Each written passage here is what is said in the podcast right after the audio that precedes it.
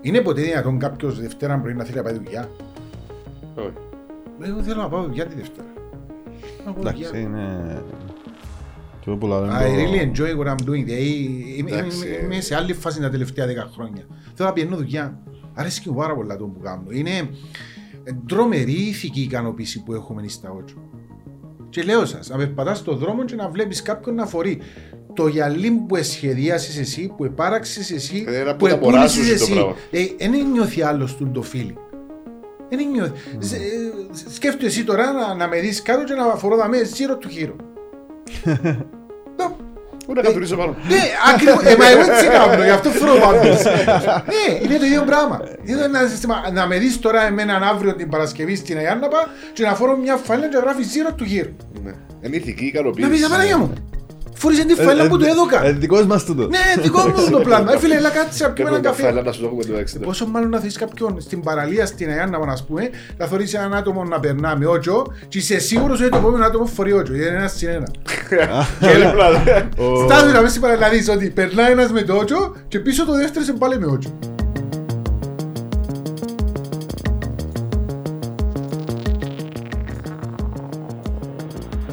Νίκο μου, καλώς όρισες.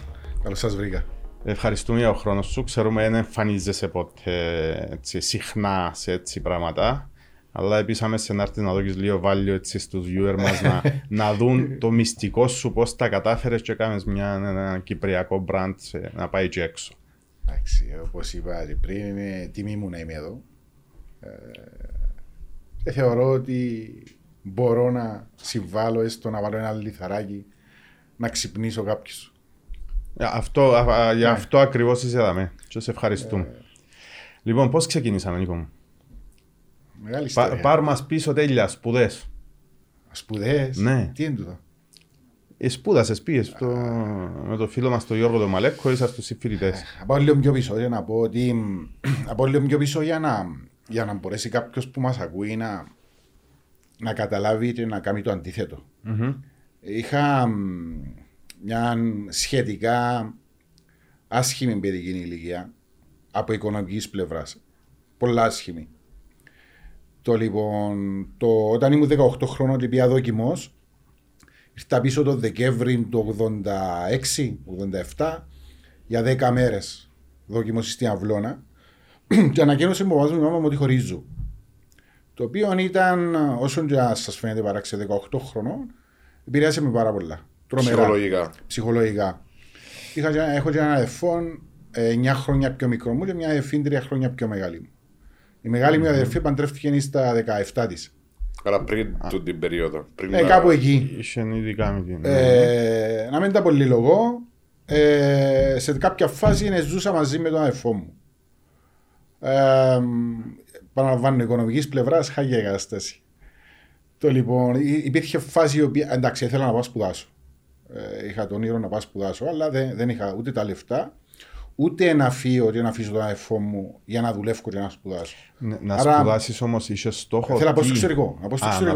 Να πας έξω. Μην με ρωτάς τι ήθελα να σπουδάσω. Απλά ήθελες να φύγεις. Θέλω να φύγω από το εξωτερικό, αλλά δεν μπορούσα. Ναι, όμως. Και από οικονομική. Μιλάς για να μεγαλώσεις τον αδερφό σου στην ουσία. Ναι, τι ήταν να κάνω. Σαν πατέρας, το αδερφό σου. Τι ήταν να κάνω. Άρα πρέπει να μείνω εδώ. Εν τω μεταξύ έπαιζα μπάσκετ στην ΕΘΑ, πήγα και μεταγραφή στο ΑΠΟΕΛ. Επαγγελματικά δηλαδή. 600 λίρες. Τότε οι λίρες όμως ήταν. Άρα πήγα στο Cyprus College και λέω τους να σπουδάσω. Μου τι θέλεις να σπουδάσεις, αλλά τους άκουσα κάτι για κομπιούτερ. Ήμουν ο μόνος Κυπραίος στην τάξη κομπιούτερ. Το λέω, αφού πες μπάσκετ, δεν είναι. Λέω τους ναι. Λέω μου handball παίζεις. Καλό λαό τους. Βολέι, καλό λαό τους. Φουλ υποτροφία αθλητική. Πρώτη χρονιά έφυγα αθλητής χρονιάς. Επέζες και τα τρία αθλήματα. Επέζα. Τρία αθλήματα. Επίεννα προπόνηση στην ΕΘΑ. Εδούλευκα και θκεύαζα. Τώρα επιβιώσεις. Τούτα όλα. 4 χρόνια. Και τέχιωσα management information systems 4 χρόνια μπάτσελο. Διάβασα όσα δεν διάβασα ποτέ στη ζωή μου. Το 1991-92.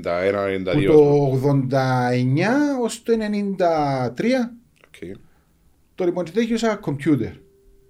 Την ημέρα που τέτοιο ήταν να παραδώσω το project μου, Επία ήβρα τον κύριο Ελευθεριάδη, ιδιοκτήτη παγιά του Cyprus College. Οπότε κύριε Ελευθεριάδη, έχω ένα πρόβλημα. Ετέγιωσα 4 χρόνια και δεν ξέρω τίποτα. Περίμενε, αφού διάβαζες. Ναι, αλλά ένιωθα ότι δεν ήξερα τίποτα. Α, ένιωθες ότι... Ναι, ένιωθα ότι δεν ήξερα τίποτα. Λέω του, γέλα. Λέω του, σοβαρό μιλώ. 4 χρόνια λέω, δεν ήξερα τίποτα. Δηλαδή, αν μου ελάλες ότι έξερες, αν έχω πρόβλημα. Φάση, τίποτα άλλο. Λοιπόν, πήγαμε δουλειά, 200 λίρες το μήνα. Πού? Πούλου κομπιούτερ. Πολιτής κομπιούτερ. Που πολιτής κομπιούτερ έγινα υπεύθυνος. Που υπεύθυνος έγινα διευθυντής πωλήσεων και τα τελευταία 7-8 χρόνια ήμουν στη μεγαλύτερη εταιρεία στην Κύπρο για E-Tyre Telecom, γενικός διευθυντής. Έτσι σε κάποια φάση το 2004 κατάλαβα ότι ορίμασα. Άρα ξεμάζεψα κάποια λεφτά, εντάξει, μισούς, πράγματα, ιστορίες. Και στις αποφάσισα ότι ορίμασα να ξεκινήσω το δικό μου Γολγοθά. Κάμω δουλειές δικές μου. Αγοράσα σταθμό βενζίνης, ζέτα αυτοκίνητα, μετοχές, ήταν λίγο έτσι συνάλλαγμα. Wild West γίνος ο καιρός. Πολλά. Το λοιπόν, ό,τι έκανα κέρδιζα. Και μάζεψα ένα πολλά καλό κομπόδεμα.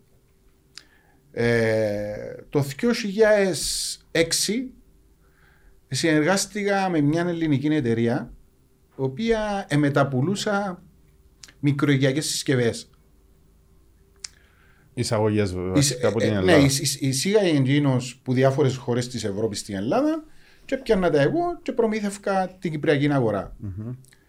Επειδή το πράγμα που το 2006 έως το 2010. Όσα λεφτά εμάζεψα από το 1989 ως το 2006, έχασα άλλο 3 φορές τα ποσά τζίνα. Με τον την επιχειρήση μου που έκαμες. Τεράστια ζημιά. Να μην πούμε σε λεπτομέρειες. Το λοιπόν, έφα τεράστια ζημιά, την οποία 10% οφείλεται σε μένα. Το 10% ήταν οι εμπειρίες. Το άλλο 90% οφείλεται στον προμηθευτή. Okay. Anyway, το λοιπόν... Όμως, και τον καιρό ερχόμαστε στο ερώτημα πώς ξεκίνησα. Όταν είδα ότι η δουλειά δεν πήγαινε καλά, ξέχασα ένα σημαντικό στοιχείο. Τούτα όλα τα χρόνια που εδούλευκα, που εμάζεψα τα λεφτά και έχασα τα λεφτά, το σπίτι μου δεν είχε καμία σχέση. Δηλαδή, έπαιρνα τόση αγάπη μου το σπίτι, δεν μετάφερνα ποτέ μου προβλήματα της δουλειάς στο σπίτι. Δεν είχα ποτέ μου πρόβλημα οικονομικό για το σπίτι. Είσαι καλυμμένο το σπίτι, πάντα δηλαδή. Το σπίτι είναι καλυμμένο, το αυτοκίνητο είναι καλυμμένο, το φάιν. Την οικογένεια. Και πολλά καλά μάλιστα. Ναι. Average. Είμαστε μια average οικογένεια. Πολλά εντάξει. Άρα δεν συνδυάζα ποτέ μου το business με το σπίτι. Για να καταλάβετε, ξεκίνησα το 2011 τα όζο. Και η γυναίκα μου πραγματικά τι έκανα το 2015 μάθε. Και δεν το μάθε που μένα. Πήγαμε σε ένα τραπέζι και ο franchisee εξήγησε εσείς να που κάνω. Κάμε 4 χρόνια καταλάβει. Ερώτησε εσύ. Όχι, δεν πιστεύκε ότι κάνω κάτι, ότι κάνω η αγιά. Το λοιπόν, άρα πάμε πίσω στο 10. Άκουσα μια λέξη franchise. Τι είναι το πράγμα. Το λοιπόν, έκατσα μελέτησα το, επίασε περίπου 10 διαφορετικές χώρες, κυρίως στην Ευρώπη, από κουζίνες, κλειθκιά, καθαριστήρια, να φέρω ένα franchise στην Κύπρο. Πίστευκα πάρα πολλά στο franchise. Τσιάνα, sorry, πες μας τι είναι το franchise. Το franchise είναι δικαιοχρησία. Mm-hmm. Παίρνεις τα δικαιώματα μιας εταιρείας η οποία είναι εδρεωμένη στην παγκόσμια αγορά, είναι στην ευρωπαϊκή αγορά και παίρνεις δικαιώματα για να χειρίζεσαι το προϊόν τους. Στην Κύπρο. Δικαιοχρήσια. Είτε στην Κύπρο είτε οπουδήποτε στον κόσμο. Αλλά όταν να πιάσεις μια δικαιοχρησία, λες θέλω τη δικαιοχρησία για την Κύπρο ή θέλω τη δικαιοχρησία για την Πάφων ή για την Λεμεσόν. Άρα αγοράζεις δικαιώματα για μια περιοχή. Ναι. Τώρα, αν είναι η περιοχή, μια γειτονιά ή μια πόλη ή μια χώρα ή 10 χώρες, είναι το ανάλογο ποσό. Θέματα του deal. Ναι, του είναι το θέμα, είναι το ανάλογο ποσό. Λες ας πούμε 10 ευρώ για να πιάσεις την 28 Οκτώβρη και 100.000 ευρώ να πιάσεις στην Κύπρο και 10 εκατομμύρια να πιάσεις στη Δυτική Ευρώπη. Να. Εξαρτάται από το προϊόν και εξαρτάται από τους κύριους που πρέπει να κάνεις. Το λοιπόν, άρα ξεκίνησα επί ένα ταξίδι και ψάχνες προϊόν που να φέρεις. Οποιοδήποτε προϊόν να φέρω εγώ το franchise. Άρα έτοιμη δουλειά. Ναι. Να τη συνεχίσω. Ο λόγος που κάλεξες το σκεπτικό του franchise είναι η σιουρκά ότι. Την τεχνογνωσία. Να πιω την τεχνογνωσία που εσύ εσπατάλησες 10, 20, 50 χρόνια, να την πιάσω έτοιμη και να έρθω εγώ να τη δουλέψω. Τι πιο εύκολο πράγμα. Να την κάνεις πάστα εδώ πέρα του τόπου σου. Ναι, γιατί να ανακαλύψω εγώ τον τροχό. Να πιάσω τον τροχό και να τον κυλήσω. Άρα, πιάνεις μια δικαιοχρησία που είναι έτοιμη, δοκιμασμένη, πετυχεμένη. Μεταφέρνεις τη στη δική σου την περιοχή και τη δουλεύεις την. Όμως πρέπει να βάλεις εξυπνάτα κάτω και δουλειά για να την κάνεις. Στη δικαιοχρησία τίποτε έβαλες. Ναι, όμως υπάρχει περίπτωση στον τόπο σου να μην δουλέψεις όμως. Εκείνο να κάνεις που πριν. Να κάνεις την ανάλυση σου πριν. Μπορείς να αλλάξεις τον τρόπο λειτουργίας μιας εταιρείας που έχει 50 χρόνια. Αφού τούτον αγοράζεις. Προσαρμόζεται πάνω στην περιοχή του κάθε. Σε καμιά περίπτωση. Μια συγκεκριμένη εταιρεία στην Κύπρο για να μπορέσει να βάλει το χαλούμι στα προϊόντα της, νομίζω πήρε της μια πενταετία. Δεν είναι εύκολο να αλλάξεις κάτι το οποίο είναι δοκιμασμένο. Δεν σε εμπιστεύεται ο μεγάλος για να βάλεις κάτι να το αλλάξεις. Αν δεν πετύχει να μου χαλάσει το όνομα μου, δεν είναι δικό μου το όνομα. Ναι. Άρα δεν είναι εύκολο να αλλάξεις. Και στο κάτω-κάτω του τον αγοράζεις. Ναι, την τεχνογνωσία, το πώς δούλεψε εκείνος που πέτυχε και να το κάνεις εσύ. Άρα τούτον προσπαθούν να κάνω. Να βρω μια επιχείρηση έτοιμη και να πιάσω τα δικαιώματα για την Κύπρο. Που μας είπες, πήγες σε 10 χώρες στην Ευρώπη, πήγαινες ας πούμε σε εκθέσεις ή απλά να δεις. Στοχευμένα κάπου. Στοχευμένα, πήγαινα ας πούμε στην Αγγλία για να. Παραδείγματος χάρη, η κουζίνα που έχουμε στο σπίτι μας. Βάλουμε την. Και στα 20 χρόνια χαλά. Νομίζουμε ότι χαλά. Χαλά μόνο μπροστά τα σιρτάρια. Πίσω τα κουφώματα είναι και χαλού. Άρα θέλει να αλλάξει τα σιρτάρια ή θέλεις να κάνεις ανακαίνιση την κουζίνα σου. Τα κουφώματα που μέσα είναι και ανάγκη. Ναι, υπάρχει franchise στην Αγγλία το οποίο πάεις στο σπίτι, μετράς τα, υπάρχουν έτοιμα σχέδια, στέλνεις τα στην Αγγλία, κάνουν τα, έρχεται και σε 2 μέρες έχεις καινούργια κουζίνα. Στο 1/4 της τιμής. Μάλιστα. Franchise. Άρα προσπάθεις να βρεις κάτι τέτοιο. Μάλιστα. Για να το εφαρμόσεις στην Κύπρο. Ακριβώς. Το λοιπόν, σε κάποια φάση, τον Αύγουστο του 2010, έθελα να αγοράσω γιαγιά του ίδιου. Πήγα στην Αγιάννοπα μαζί με την οικογένεια μου, ήμασταν 4 άτομα. Αγοράσαμε, μπήκαμε στο κατάστημα, κατά λάθος. Αγοράσαμε 5 ζευγάρια γιαγιά, εν είδα τις τιμές. Όταν πήγα στο ταμείο, έχω τα τζέτα 5 τα γιαγιά, εντάξει. Λογαριάζω μια μέρα να ανοίξω μουσείο. Και τα φυλάμενα, ναι. Okay. Το λοιπόν, κάθε βήμα που κάνω, φυλάω κάτι. Το λοιπόν, ήταν, είπε μου η κοπέλα να με 137 ευρώ. Όλα μαζί. Όχι, λέω της εγώ. Βάρτα όλα μαζί. Λέει μου, είναι όλα. Όλα. Ναι, λέει. Οκ, πιάσαμε τα γιαγιά. Πήγαμε την επόμενη μέρα, τα Σάββατα, πήγαμε την Κυριακή, πήγαμε στη θάλασσα μαζί με τους φίλους. Όλοι καινούργια γιαγιά. Εγώ, πολλά ωραία τα γιαγιά σου. Λέει μου 300 ευρώ, λέω του. Άμα δώγεις και εσύ 300 ευρώ το ένα, ωραία, ναι. Λέει μου, πράγμα, πολλά ωραία. Ρε, λάλο του. Δεν καταλάβανε ότι ήταν αυτό. Ρε, λάλο του. 20 ευρώ το ένα, 30 ευρώ το ένα, ναι. Αμέσως ξεκίνησα τη μελέτη μου. Πολλά εύκολα ανακάλυψα ότι, όπως σε όλα τα θέματα, σε όλα τα προϊόντα, το συγκεκριμένο προϊόν των γιαγιών ελέγχεται από 4 εταιρείες παγκοσμίως. Τα γυαλιά εννοείς. Το 74%. 4 μάρκες. 4 εταιρείες, όπως το είπα. 4 εταιρείες. Οι εταιρείες έχουν πολλές μάρκες. Πουλούν το 74% των γιαγιών που υπάρχει στον κόσμο.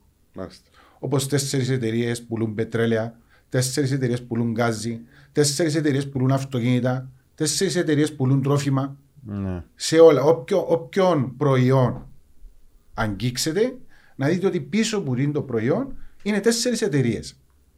το οποίο ελέγχουν πάνω από το 70%. Αν εσύ σήμερα έχεις μια έκταση, ξέρω εγώ, 50 σκάλες και να φυτέψεις καλαμπόκι και πάεις καλά. Τις 50 σκάλες κάνεις τις 100 και φυτεύεις καλαμπόκι και γίνεσαι μεγάλος και τρανός. Σε 10 λεπτά να σε αγοράσουν. Μια από τις 4 εταιρείες που ελέγχουν το... Ποιες είναι τους οι 4 εταιρείες? Η Pepsi, η Coca-Cola, η Unilever και το καθεξής. Στα γυαλιά ποιες είναι? Στα γυαλιά είναι 4 εταιρείες. Είναι η Luxottica, η Marchon, Marcholin και η Safilo. Ελέγχουν το 74% της εταιρείας. Άρα, όσοι οπτικοί υπάρχουν στον κόσμο, πουλούν όλοι. Το ίδιο αγοράζουν όλοι. Τέταρτον, πέπτον, έκτο χέρι τα προϊόντα. Ναι, ώσπου να φτάσει στο σελίδι. Πουλούν όλοι το ίδιο προϊόν στην ίδια τιμή. Άρα, ήταν πολύ εύκολο για μένα. Θα κάνω τη δική μου τη μάρκα, το δικό μου το σχέδιο, τη δική μου την τιμή. Χωρίς να έχεις οποιαδήποτε ανάμειξη με γυαλιά. Δεν είχα καμία ιδέα. Η μόνη σχέση που είχα με τα γιαγιά ήταν ένα ζευγάρι γιαγιά που είχα. Όπως όλοι. Αλλά είχα εμπειρίες. Πώς σου έρθει η ιδέα τώρα κάποιες τα γιαγιά όμως? Αφού σας είπα, αγόρασα τα γιαγιά 137 ευρώ. Ναι, ενώ τα γιαγιά, αφού τα γιαγιά ο μέσος όρος της τιμής είναι 180 ευρώ το ένα. Ήταν. Σήμερα ο μέσος όρος των γιαγιών είναι 130 ευρώ. Και τούτον συμβάλαμε και εμείς. Που τον καιρό που ασχοληθήκαμε εμείς με τα γιαγιά ηλίου, έπεσε κατά 30% η τιμή των γιαγιών ηλίου που γιούνται. Okay. Ήταν ένα από τα καλά που έκαναμε. Το δεύτερο καλό που έκαναμε είναι ότι το 2011 τα γιαγιά σου άλλαζες στα κάθε 2 χρόνια και 7 μήνες. Γιατί εξόδευες 300 ευρώ, 400 ευρώ. Ήταν εύκολο να το αλλάξεις. Δεν μπορούσε να το αλλάξεις. Ενώ όταν ήρθαμε εμείς και είναι 30-40 ευρώ ένα ζευγάρι γιαγιά, πετύχαμε έναν από τα 5 πράγματα που παίρνεις κάθε πρωί από το σπίτι είναι τα γιαγιά ηλίου. Άρα εμπετατρέψαμε έναν προϊόν που ήταν για λίγους ή για περιορισμένες ποσότητες να είναι για πολλούς, για πολλές ποσότητες. Εγώ έχω 3-4. Τώρα στην Κύπρο κάθε 8 μήνες και 2 μέρες αλλάζεις τα γιαγιά σου. Είναι βάση ερευνών που σας τα λέω. Πολλά μεγάλη διαφορά. Τεράστια διαφορά. Υγιώ στο ουρανό. Ναι. Τεράστια διαφορά. Okay. Εγώ έχω 3-4. Όπου βρεθώ έχουμε πελάτες οι οποίοι μου, δεν χωράει το σπίτι μου τα γιαγιά που έχω. Κάνει κάτι, σταμάτα πλέον. Κάθε 20 ημέρες φέρνουμε καινούργια γιαγιά, ολόχρονα. Είτε βρέχει, είτε χιονίζει, είτε έχει ήγιο. Κάθε 20 ημέρες. Πάρουμε μας πίσω, άρα, πάμε πίσω. Άρα εφόσον όλοι οι οπτικοί αγοράζουν που τον ίδιο τα ίδια πράγματα, θα διαφοροποιηθούμε. Άρα ξεκινήσαμε από την ιδέα. Εμείς θα σχεδιάζουμε τα γιαγιά, εμείς θα τα παράγουμε και θα πουλούμε μόνο εμείς. Να μην αλλάσουν πολλά σέρκα, να αυξάνεται η τιμή. Κατευθείαν από το εργοστάσιο στο ράφι των καταστημάτων. Τούτη ήταν η ιδέα. Η φιλοσοφία.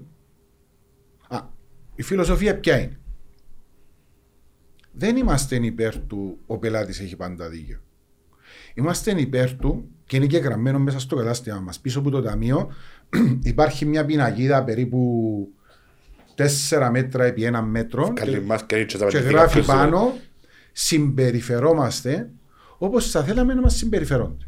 Δηλαδή, επειδή όλοι μας ανεξαιρέτως είμαστε καταναλωτές, θέλουμε να μας συμπεριφέρεσαι όπως το συμπεριφερόμαστε. Ναι. Το λοιπόν, τούτη ήταν η φιλοσοφία. Το τρίτο βασικό πράγμα έπρεπε να αποφασίσουμε σε ποιους αποτεινόμαστε. Αποτεινόμαστε στο 30% του πληθυσμού ή στο 70% του πληθυσμού? Νομίζω δεν μπορεί κάποιος να το διαχωρίσει. Ναι, να τι σημαίνει το 30%? Σε νέους, σε μεγάλους, σε εισοδηματικά. Ηλικία μετά. Πρώτα, σε ποιους? Στο 30% το οποίο είναι, πώς να τους χαρακτηρίσω, το upper class. Εισοδηματικά εννοείς. Εισοδηματικά. Ναι. Ή ασχολούμαστε στο 70%. Το middle class και το middle class και το below class. Ναι. Το λοιπόν, άρα ήταν ξεκάθαρο ότι ασχολούμαστε μόνο με το 70%. καλύψεις την ανάγκη τους στην ουσία. Την ανάγκη τους. Εμείς θέλουμε ο κάθε ένας μας να έχει δικαίωμα στην όραση. Ναι. Άρα αποτεινόμαστε στο 70%. Σίγουρα προσεγγίζουμε και το 30%. Αλλά θέλεις. Ναι, εντάξει, έχεις την επιλογή. Όμως το 70% το προσεγγίζουμε. Επειδή δεν είχε την επιλογή να πάει μετά, στα ακριβά το 70%. Ναι. Ναι. Θέλεις να αγοράσεις ένα γυαλί 300 ευρώ ή θέλεις να αγοράσεις ένα γυαλί 30 ευρώ. Άρα αποτείνεσαι στο 70%, ένα αποτείνεσαι στο 30%. Ναι, τούτο ήταν οι σκέψεις οι πρώτες που έκαμε και έβαλες τις βάσεις ότι εγώ θέλω να κάνω τούντα πράγματα. Είναι οι βάσεις τούτες που το 2011 και υπάρχουν και στην εταιρεία και στα καταστήματα πόστερ τα οποία υπενθυμίζουν το πράγμα. Πριν 2 εβδομάδες είχαμε διαγώνισμα στην εταιρεία και μια από τις 45 ερωτήσεις ήταν τούτη. Ποια είναι η ιδέα, ποια είναι η φιλοσοφία που αποτείνομαστε. Ταυτότητα της εταιρείας. Είναι ναι. Το DNA της εταιρείας. Λοιπόν, άρα, εφόσον καθορίσαμε την ιδέα, τη φιλοσοφία και πού αποτεινόμαστε, σε ποιους αποτεινόμαστε, σε ποιες ηλικίες αποτεινόμαστε. Στο 70, στο 60, στο 50 χρόνο, στο 40 χρόνο, αποτεινόμαστε κυρίως στο 13-44. Δεν αποκλείουμε οτιδήποτε άλλο. Απλά συγκεντρωνόμαστε εκεί. Και γιατί, ναι. Γιατί έφτανε ο πεθερός μου και λέει μου έχω τον το γυαλί, μπορείς να μου αλλάξεις τους φαγούς. Λέω το άκι μου, το γυαλί της δεκαετίας του 60. Ακόμα έχεις τον ήλιο μου, φορώ το ακόμα. Αλλάξεις τους φαγούς και πάζει, το σκεδάζε το ίδιο. Έχει καινούργια μοντέλα. Δεν ήταν συνηθισμένος ο κόσμος να αλλάζει τα γυαλιά. Σε καμία περίπτωση. Ή άνω το 45. Όπως το αυτοκίνητο τους ξέρει να πηγαίνει μόνο ένα συγκεκριμένο δρόμο, ναι. Ένα συγκεκριμένο γυαλί. Αγοράζουν μια συγκεκριμένη μάρκα που αλεύρει, και είναι, τελειώσει. Ένα αλλάζει. Τώρα σε 100 καλύτερες, αλλά δεν ξέρω. Τι είναι, ξέρω, τι είναι να αγοράσω. Ξέρουμε να πηγαίνουμε σε ένα συγκεκριμένο μανάβι, και αμέ πάμε, δεν πάει το αυτοκίνητο άλλο. Το ίδιο πράγμα. Άρα έπρεπε να απολυθούμε στους νέους. Έπρεπε να τους προσφέρουμε ένα καινούριο προϊόν, ένα καινούριο χρώμα, καινούριο design, καινούρια τιμή, καινούρια εξυπηρέτηση. Και τούτον έκαναμε. Βάλαμε τις αρχές κάτω και ανοίξαμε το πρώτο μας κατάστημα το 1η του Μάρτιου 2011 στην Αιάνναβα. Τώρα νομίζω μετράτε 40 καταστήματα. 43, ναι. 43 καταστήματα σε 6 διαφορετικές χώρες. Ένα λεπτό πριν πάμε στο. Επειδή κάποια φάση μετά μιλάς σε πληθυντικό, αποκτήσες συνεταίρους, είσαστε. Πώς το. Οκ, πολλά καλή ερώτηση. Καταρχήν, αποτείνουμε πάντα στον πληθυντικό, γιατί συμπεριφέρουμε όπως το νόμο συμπεριφέρονται. Τα ότσο ανήκουν στους συναδέλφους. Εάν εγώ τώρα μου ανήκουν οι μετοχές, είναι άσχετο. Θα σου το εξηγήσω γιατί. Εάν εσύ σήμερα είσαι στη Μάλτα, στη Βαλέτα, την πιο γνωστή οδόνη στη Μάλτα, και μπεις στο κατάστημα του Ότσου, εγώ τι σχέση έχω με το κατάστημα. Δηλαδή, ο πολιτής σου έπρεπε να. Ο συνάδελφος που είναι εκεί και φορεί την κονκάρδα, τη φανέλα και το παντελόνι του Ότσου, εκείνος αντιπροσωπεύει τον μέτοχο της εταιρείας. Άρα η δουλειά μου εμένα είναι να εκπαιδεύσω εκείνον τον συνάδελφο να συμπεριφέρεται όπως αν ήμουν εγώ εκεί. Ο οποίος αν ήμουν εγώ εκεί θα συμπεριφερούμε όπως θα ήθελα να μου συμπεριφερούν σαν καταναλωτή. Άρα εμένα ποιος να με ξέρει. Εγώ γιατί να κάνω δημοσιογραφικές διαλέξεις. Οι συναδέλφοι πρέπει να τα κάνουν. Εν είμαστε δημοσιογράφοι. Αυτό λέω ότι πάντα πρέπει να μιλώ στον πληθυντικό και αναφέρομαι στους συναδέλφους. Άρα είναι και τούτο ένα μέρος του DNA της εταιρείας. Βέβαια, ναι. Όπως και πολλά άλλα πράγματα. Όποιος αποχωρήσει από την εταιρεία δεν μπορεί να ξαναέρθει πίσω. Απαρνήθηκε στο DNA της Ότσου. Δεν μπορείς να ξαναέρθεις πίσω. Διάσε δεύτερο chance. Όχι, δίνω 10 chance. Πάντα όταν κάνεις λάθος.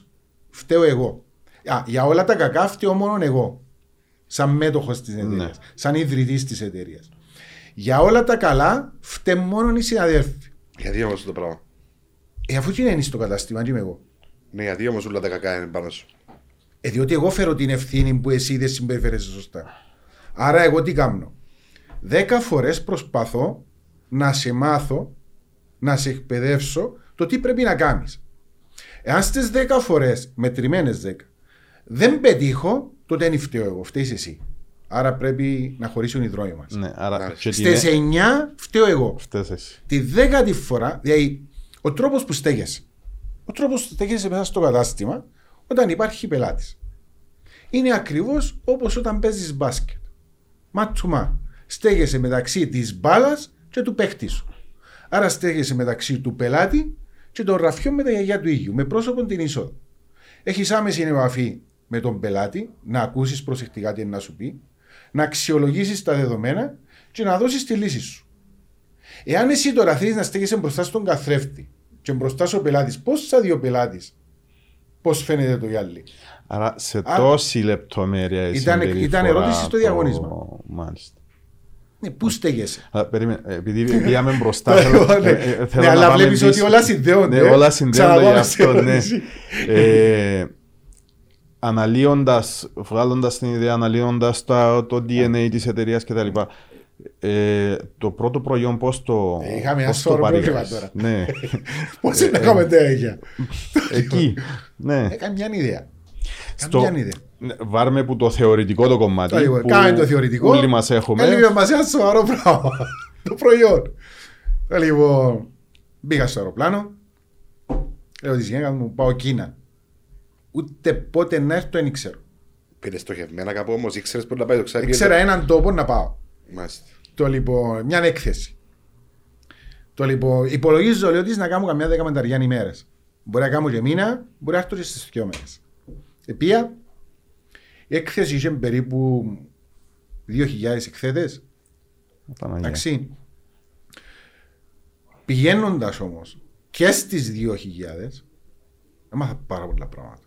Ώσπου την τρίτη ημέρα ήμουν η δήμονας περί το γιαγιό. Διότι η έκθεση ήταν για γιαγιά μόνο. Ήταν για γιαγιά, ναι. Oh my God. Εντάξει, ήταν για γιαγιά. Πολύ πράγμα. Πολύ πράγμα. Αλλά ποιο ήταν το πρόβλημα. Η 1999 διώξαμε. Ήμουν πάρα πολλά μικρός. Θέλω 50 ζευγάρια γιαγιά. Εγελούσα εσύ. Σου εγκάσει σημασία. Εγελούσα εσύ. Είναι φίλες στο καλό. Μα, είναι στο καλό. Πιάσε μια εταιρεία και λέω της εθιώξαμε όλοι και ήρθαμε, θέλω να κάνω γιαγιά. Λέω μου ναι, να κάνεις. Ναι, αλλά 50 γιαγιά θέλω. Λέω μου μας ενδιαφέρει. Ένα λεπτό ρε φίλε, ένα λεπτό. Να σου πω έναν που θέλω. Θέλω να κάνω τα δικά μου τα γιαγιά. Να σου δω εγώ τα σχέδια. Τα σχέδια δαμέ. Θα μου κάνεις εμένα. Λέω μου ρε φίλε, μα 50 γιαγιά θέλεις. Θέλω 10.000 γιαγιά εγώ για να σου κάνω. Υπάρχει κάποιος υπευθύνο, φίλε, να του μιλήσω. Θα μου φίλε, να αξίζει τον κόμμα. Λέω, σε παρακαλώ. Εμαγγάεις, η ώρα 4, ενάρτη ο γενικός διευθυντής δαμέ, που είναι και ιδιοκτήτης, έλα πέτουτα. Οκ. Χαμένη υπόθεση, εμπίστευκε. Επία έκατσα, πας σε ένα παγκούι. Τα ώρα ήταν. Ήταν η ώρα 4 το απόγευμα, άρα δαμέ ήταν η ώρα 8 το πρωί, 6 το πρωί. Και πια η γυναίκα μου. Εφεύκω. Έκαναμε τίποτα. Έκατσα πας στο παγκούι. 4 ώρα. Πάω. Ήρθε ένα άνθρωπο. Πρώτα θα σου πω τι θα κάνω. Και μετά να μου πεις ναι ή όχι. Διότι η απάντηση σου είναι όχι. Θέλω να κάνω τούν τα σχέδια το γιαγιό. Αλλά εκτός που κρατώ ούτε λεφτά. Εντάξει, δεν υπάρχει δυνατότητα να πουλήσω πάνω από 50 γιαγιά. Και θέλω να μου κάνεις. Γέλα. Λαλή μου, ξαναπέ μου που θέλεις να κάνεις. Λέω ότι θέλω να κάνω τα δικά μου τα έγια. Να γράφουν το όνομα μου πάνω. Μα τι όνομα λέει μου, λέω ότι τούτον, ότσο. Λέει μου, τούτον έφυγε ο μάθηκερε μια μύτη, ακριβώς λέω. Δικό μου το όνομα λέω. Το πάκι μου, το ρουχάκι μου, την ποιότητα μου, τι θέλω να κάνω. Λέει μου, μα είναι πολύ καλή ιδέα σου. Ακούγες, λέει, θα κάνω μια συμφωνία. Θα σου δώσω 2 χρόνια Grey period, 2 χρόνια δοκιμαστικά, αλλά μετά τα 2 χρόνια να πρέπει να κάνεις τις ποσότητες που σου λέω εγώ. Λέω του καλό, οκ, λαλή μου να πάμε στο εργοστάσιο. Πάμε λάλο του. Λαλή μου για να πάμε στο εργοστάσιο θέλουμε 2,5 ώρες με το αεροπλάνο λάλο. Ά, ήσουν έτοιμος να μένω δίπλα. Οκ, λαλό του, πότε να έρθω. Αλλά να σου βάλω ακόμα έναν όρο. Αλλά λέει μου, please, τι όρο. Όταν έρθω λάδω στο εργοστάσιο, θέλω 15 μέρες να δουλέψω στο εργοστάσιο. Λέει μου, γίνεται. Να δουλέψω, και να με πληρώσει λάδω του. Θέλω να βάλω την ποθηκιά και να δουλέψω. Είναι regulations. Λέει μου, απαγορεύεται οποιοσδήποτε εκτός από τους ιδιοκτήτες να δει, όχι να δουλέψει, λέει μου, να δει πάνω από 6 διαφορετικά στάδια. Ένα γυαλί για να γίνει, υπάρχουν 137 διαφορετικά στάδια. Για να την πατέντα στην ουσία να πας. Μάλιστα. Λέω του γιατί. Λέει μου, όποιος δει πάνω από 6, την επόμενη με έναν ειδικό του εργοστάσιο. Έτσι να σε αφήσω εσένα, λέει μου, να δεις. Λέω του δεν θα δω. Θα δουλέψω, λέω του. Ο λόγος. Γιατί ήθελες να δουλέψεις. Να μάθω, εντός γίνεται το γυαλί. Να μάθω, εντός γίνεται το γυαλί. Γιατί γίνεται το πόλις, πώς γίνεται ο φακός, πώς γίνεται ο βραχίωνας, πώς μπαίνουν οι βίδες πάνω, δεν ξέρω τίποτα. Λέω, καλά λέμε, αρέσκεις μου λέει. Οκ, συμφωνήσαμε. Πάμε, έρχομαι πίσω, κλειστό ραντεβού σε 15 μέρες. Η βίζα μου έγραφε πάνω ότι δικαιούμαι να μπω στην Κίνα για ένα χρόνο. Ξεκινούμε στις 15 μέρες να πάμε πίσω, πάμε μέσω του Χονγκ Κονγκ, πάμε να περάσουμε με το αυτοκίνητο, στα σύνορα με την Κίνα. Εσύ κατέβα κάτω λάλη. Σε ένα συγκεκριμένο. Κατεβαίνω από το αυτοκίνητο, κατεβαίνει ο οδηγός διά μου και η βαλίτσα και να μου πιένει. Πού να πω λάδω. Εντάξει, μιλούμε για το να πάεις, δεν έβλεπες ούτε άνθρωπο, ούτε αυτοκίνητο, ούτε τίποτε. Πιένει λάλη. Μα πού να πω λάδω. Είμαι δίκαιος αν πεις στην Κίνα. Λάδω γιατί. Λάλη μου, η βίζα σου για την Κίνα είναι single entry. Μία φορά. Εσύ πριν 15 μέρες δηλαδή μου ήρθες. Για ένα χρόνο αλλά single entry. Δεν κοιτάει εγώ τι έγραφες single entry. Τώρα μην τα πολυλογούμε για 2 μέρες εκείνου μου στο Χονγκ Κονγκ χωρίς να ξέρω να μπουνιέται. Με διάφορους τρόπους, βρήκα τρόπο, ανανέωσα τη βίζα μου και ξαναπήγα στο εργοστάσιο καθυστερημένος 2,5 μέρες. Επία. Έκατσα κάτω, δούλεψα 15-16 μέρες. Πέρασα από αρκετά στάδια και μέχρι και σήμερα, 11 χρόνια μετά, είναι ο νούμερο 1 κατασκευαστής για γιο Ότσο προσημένα. Ο συγκεκριμένο άτομο. Το όνομα του? Κιού του εργοστασίου. Ναι, όχι, του ανθρώπου που μίλησες. Το εργοστάσιο που μας το βρίσκεται. Άστο, άσχετο θέμα. Ναι. Θεωράς ότι που την επιμονή σου που το κατάφερε, όχι, που ήταν καλή ιδέα. Που η διαφορετικότητα. Ήταν εντελώς. Ήμουν και είμαι η μόνη εταιρεία στον κόσμο η οποία έξω από το κατάστημα υπάρχει εμπορική επωνυμία και μέσα στο κατάστημα η ίδια εμπορική επωνυμία στη Αγία Ηλίου. Δεν υπάρχει πουθενά στον κόσμο, όσο γνωρίζω και όσο ενημερώνομαι, να κάνει το ίδιο πράγμα. Αν υπάρχει κανένας. Είναι σαν να το αποφασίζεις σήμερα να εξορίξεις πετρέλαιο Νίκος Μεσολογγίδης. Είναι το ίδιο πράγμα.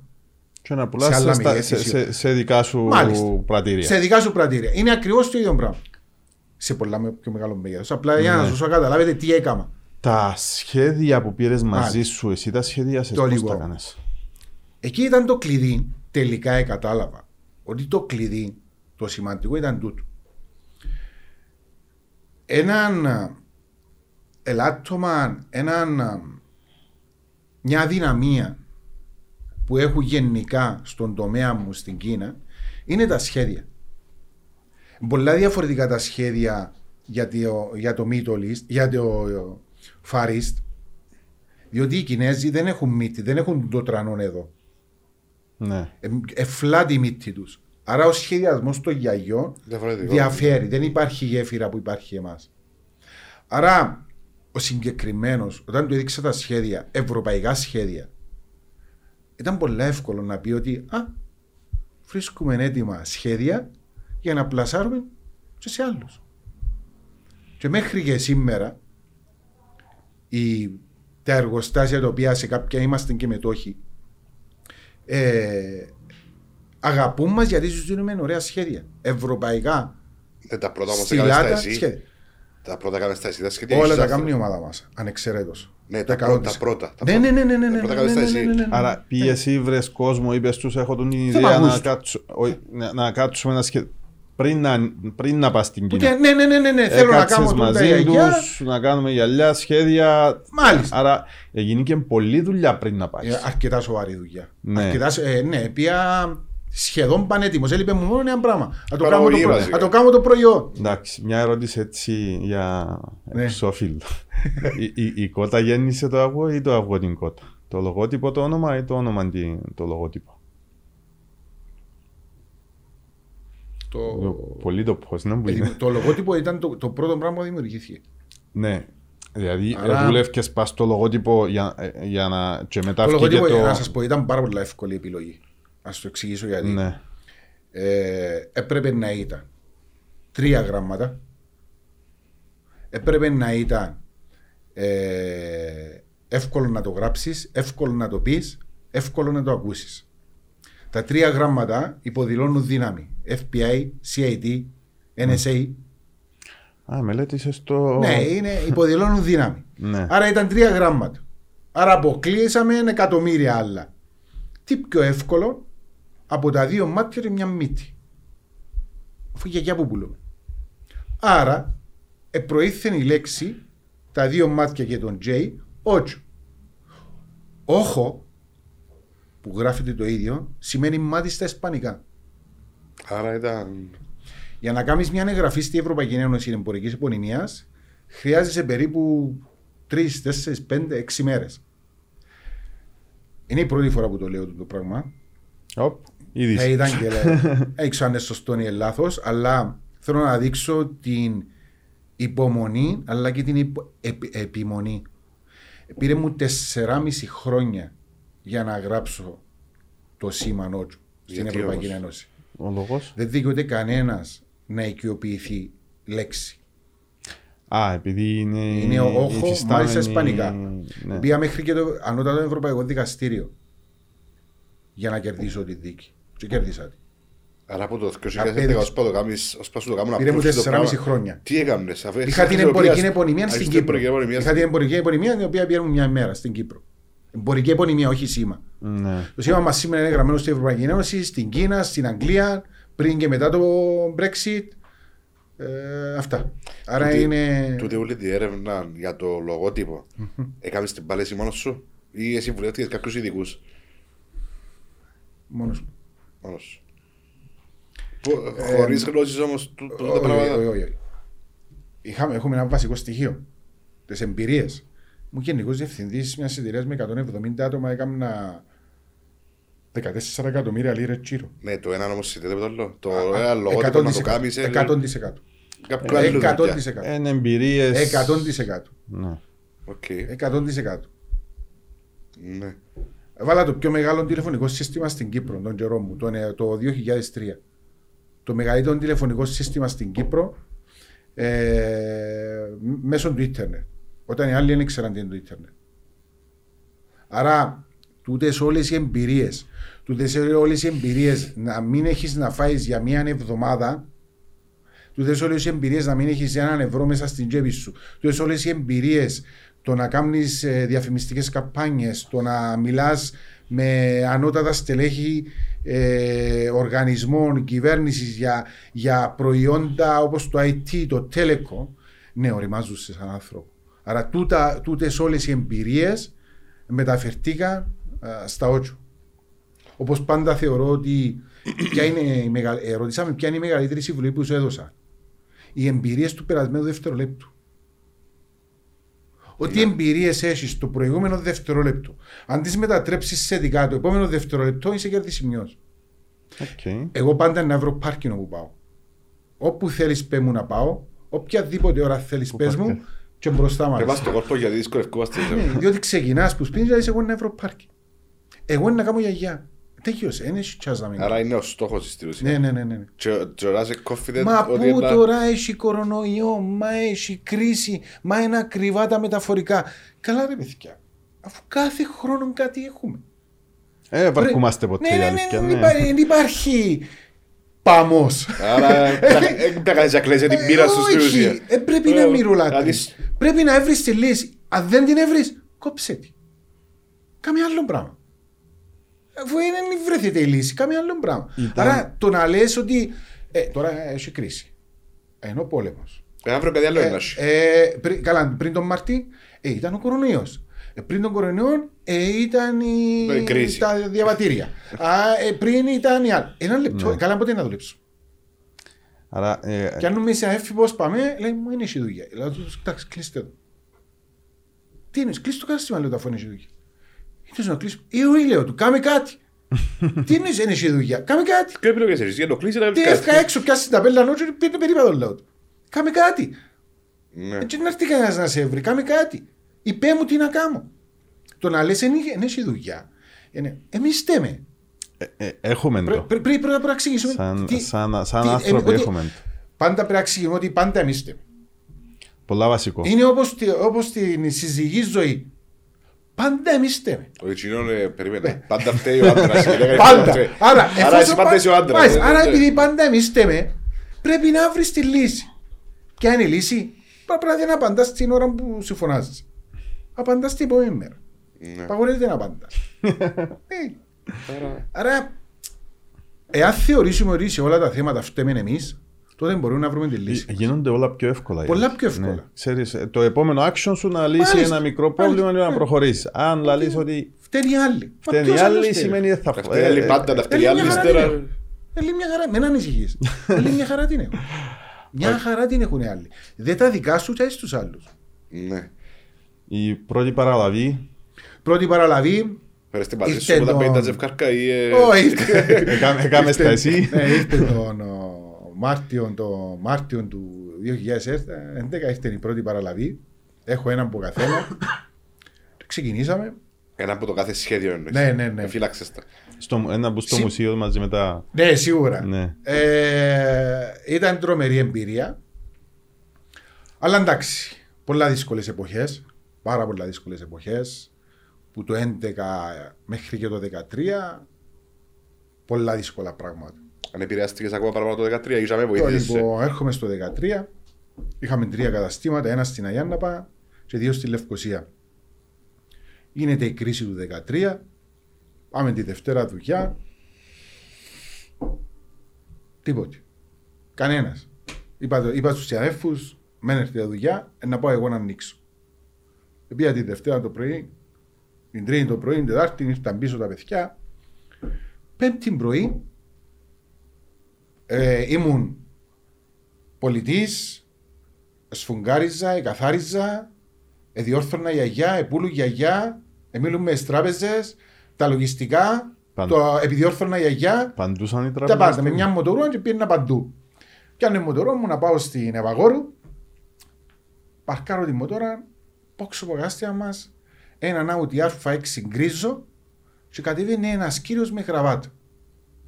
Έμεινα απέναντι και βλέπω. Μπαίνει μέσα στο κατάστημα, παίρνει 2 ζευγάρια γιαγιά, μπαίνει μέσα στο Audi και φεύγει. Εκάμαμε τη λαλό. Άμα ένα Audi α6 εγόρασε γιαγιά και εκάμαμε τη. Έτσι που το 2013 δεν ξαναείδαμε πίσω μας. Μόνο μπροστά. Άρα στην ουσία σε έναν κοινή εποχή ίσως σε βοήθησε γιατί επούλας... Καταλάβαμε όλοι ότι ζούσαμε με δανεικά. Άρα επαναλαμβάνω 300 ευρώ γιαγιά εγώ θα δώσω. Άρα επειδή θα κάνεις το 40 ευρώ γιαλί. Μάλιστα. Και σε βοήθησε αυτό το πράγμα. Σε αυτόν έγινε. Και ξεκινήσαμε το 2013.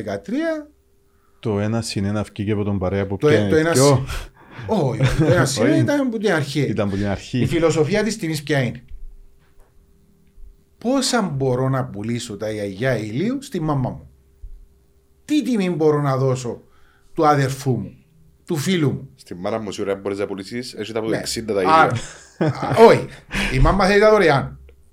Όχι, αλλά πες του φίλου, πόσα θέλεις να του το πουλήσεις? Πόσα σου συμφέρει να του το πουλήσεις?